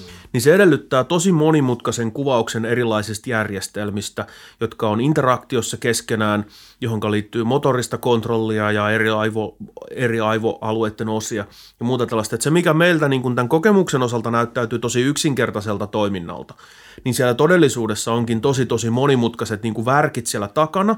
Ja sitten kun me päästään ylitte siitä, että se aivot on joku tämmöinen harmaa soluklöntti, niin me voidaankin ehkä ruveta puhumaan siitä, että no silloin kun mä teen vaikka jonkun monimutkaisen moraalisen päätöksen, niin kuinka paljon tavaraa täällä tapahtuu niin me voidaankin ruveta puhun, että se aivoprosessi itsessään onkin ehkä sellainen, joka ottaa erilaiset näkökulmat huomioon. Ei se ole mikään tämmöinen mekanistinen Aivan. ikään kuin solutoiminta, vaan että, että jotta me voitaisiin edes kuvata sitä, mitä siellä tapahtuu, niin meidän pitää ikään kuin olettaa, että täällä on nyt muistoja ja täällä on uskomuksia ja täällä on erilaista informaatiota ja niin edespäin. Yhtäkkiä se aivo alkaakin muistuttaa se soluköntti sitä, mitä me ollaan kutsuttu aiemmin mieleksi. Tämän takia ja, se painopsykismi vaikuttaa ehkä ehkä jollain tavalla vähän uskottavalta. Mutta ehkä ei mennä nyt siihen sen enempää, kun se on sitten niin eri, eri, eri aihe sitten taas. Mutta joka niin. tapauksessa se, mitä mä yritin tässä sanoa, on, on se, että, että, mitä enemmän me tutkitaan sitä, mitä me aivot toimii, niin sitä enemmän me huomataan, että, että ne nyt ei vaan ole tämmöinen ikään kuin... Täysin mekanistinen niin, kylmä ne, niin, koneisto, niin, tai niin. ne ei ole ikään kuin semmoinen kuin vatsa, mm, vaan, vaan mm. ne on mm. vähän jotain niin kuin muuta. Ja, ja ne ottaa huomioon kaikkia sellaisia juttuja, mitä sitten joku se on mekanistinen kyllä tietyssä mielessä. Mm. Siis ei siellä mitään niin kuin mystisiä voimia ole. Et ei siellä aivoissa mitään sielua posota, joka säätelisi siellä niitä soluja. Mm. Et siinä mielessä se on niin kuin mekanistinen. Mutta se ei ole mekanistinen nyt tämmöisessä mielessä, kun joku yksinkertainen tietokoneohjelma on mekanistinen, tai se ei ole semmoinen, semmoinen yksinkertainen mekanismi kuin, kuin joku, joku, joku muu, vaan että se on mekanismi, joka on mekanistinen tavalla, joka alkaa hiljalleen muistuttaa sitä, mitä me kutsuttaisiin ikään kuin järkeväksi ajatteluksi tai, tai järkeväksi toiminnaksi. Nyt mä oon aika raflaama, mä vien tätä nyt aika pitkälle, koska mä voisin itse olla vähän sympaattinenkin sille näkemykselle nyt tässä tämän minuuden osalta, että me ollaan tietysti mielessä tällaisia ikään kuin aika laajasti ymmärrettyä niin kuin aivoja. Mm, mutta mutta en mä tiedä, että edellyttäisikö toiset jo vähän niin kuin semmoista käsitystä niistä aivoista, joka nyt ei mahu ehkä ihan tämmöiseen, niin kuin, tämmöiseen eliminativistiseen käsitykseen. Että se on vaan semmoinen niin kuin mekaaninen tiedoton koneisto se aivot. Että, en tiedä, mulla on niin semmoinen ajatus, että voisiko se olla, että, siellä, että, että tällä niin kuin fysikaalisella mössöllä, mitä, mistä nämä meidän aivot nyt koostuu, niin voisiko siellä olla jotain semmoisia ominaisuuksia, mitkä nyt ei näyttäydy meidän ihan vaan tämmöisellä pelkän niin kuin ulkoisen empiirisen tarkastelun pohjalla. Tai Joo, näin, siis siltä, niin, se, siltä niin. se mustakin näyttää. Joo. Et sen voisi sen vois perustella niin kuin näin, että, että ne eliminativistit, siis ihmiset, jotka ajattelee niin, että, että mitään mieltä ei ole olemassa. Siis eliminativistit on tällaisia, että ajattelee, että ei ole mieltä, mm. että on vaan ne aivot. Niin, niin ne eliminativistit on siinä mielessä kyllä oikeassa, että ne ajattelee, että sen aivojen lisäksi ei ole nyt erikseen mitään mieltä. Et tässä mielessä voisi olla, että tyypit on oikeassa tässä, mutta se, missä ne on väärässä, on se, että, että ne on väärässä siitä, millaisia ne aivot on. Mm. Eli, eli se ajatus on ollut se, että jos me sanotaan, että se mieli on aivot, niin sit, sitä, mitä me sanotaan, on se, että ne aivot on tällainen ikään kuin yksinkertainen fysikaalinen mekanismi. Mm. Se, on se, se on ikään kuin se päättely. Mutta se, mitä näyttää, miltä todellisuus näyttää tällä hetkellä ainakin mun mielestä – on se, että, että mitä enemmän me tutkitaan aivoja, niin sitä enemmän me opitaan siitä, että no ei se olekaan mikään ihan yksinkertainen tämmöinen fysiologinen mekanismi. Jotta me voitaisiin kuvata esimerkiksi, että mitä siellä nyt sitten tapahtuu, niin me tarvitaan nimenomaan mielellisiä termejä, mielellisiä sanoja. Ja me käytetään tätä niin kuin mielellistä terminologiaa, jotta me voidaan kuvata edes niitä tapahtumia niin, niin silloin näyttää siltä, että ne oli, oli väärässä tästä niin kuin mielenluonteesta. Ja sitten me voidaan, voidaan sanoa, niin kuin tämä Christian List, että jos meidän niin kuin parhaat teoriat käyttää semmoisia teoreettisia käsitteitä ja tekee oletuksia, että meillä on todella tällaisia niin kuin mielentiloja, eli nämä ihmisaivot on myös mieliä, niin, ja ne teoriat toimii ja selittää sitä, että miten ne aivot toimii, niin, niin silloin meillä on perusteita ajatella niin kuin me normaalisesti tieteessä tehdään. Eli jos meidän teoriat kantaa tämmöisiä teoreettisia oletuksia, joita me ei suoraan voida havaita, mutta ne teoriat konfirmoituu, ne on hyödyllisiä teorioita, ne toimii, niin silloin me, se antaa meille perusteen olettaa, että, että tällaiset oliot ja että nämä, nämä pitää paikkansa.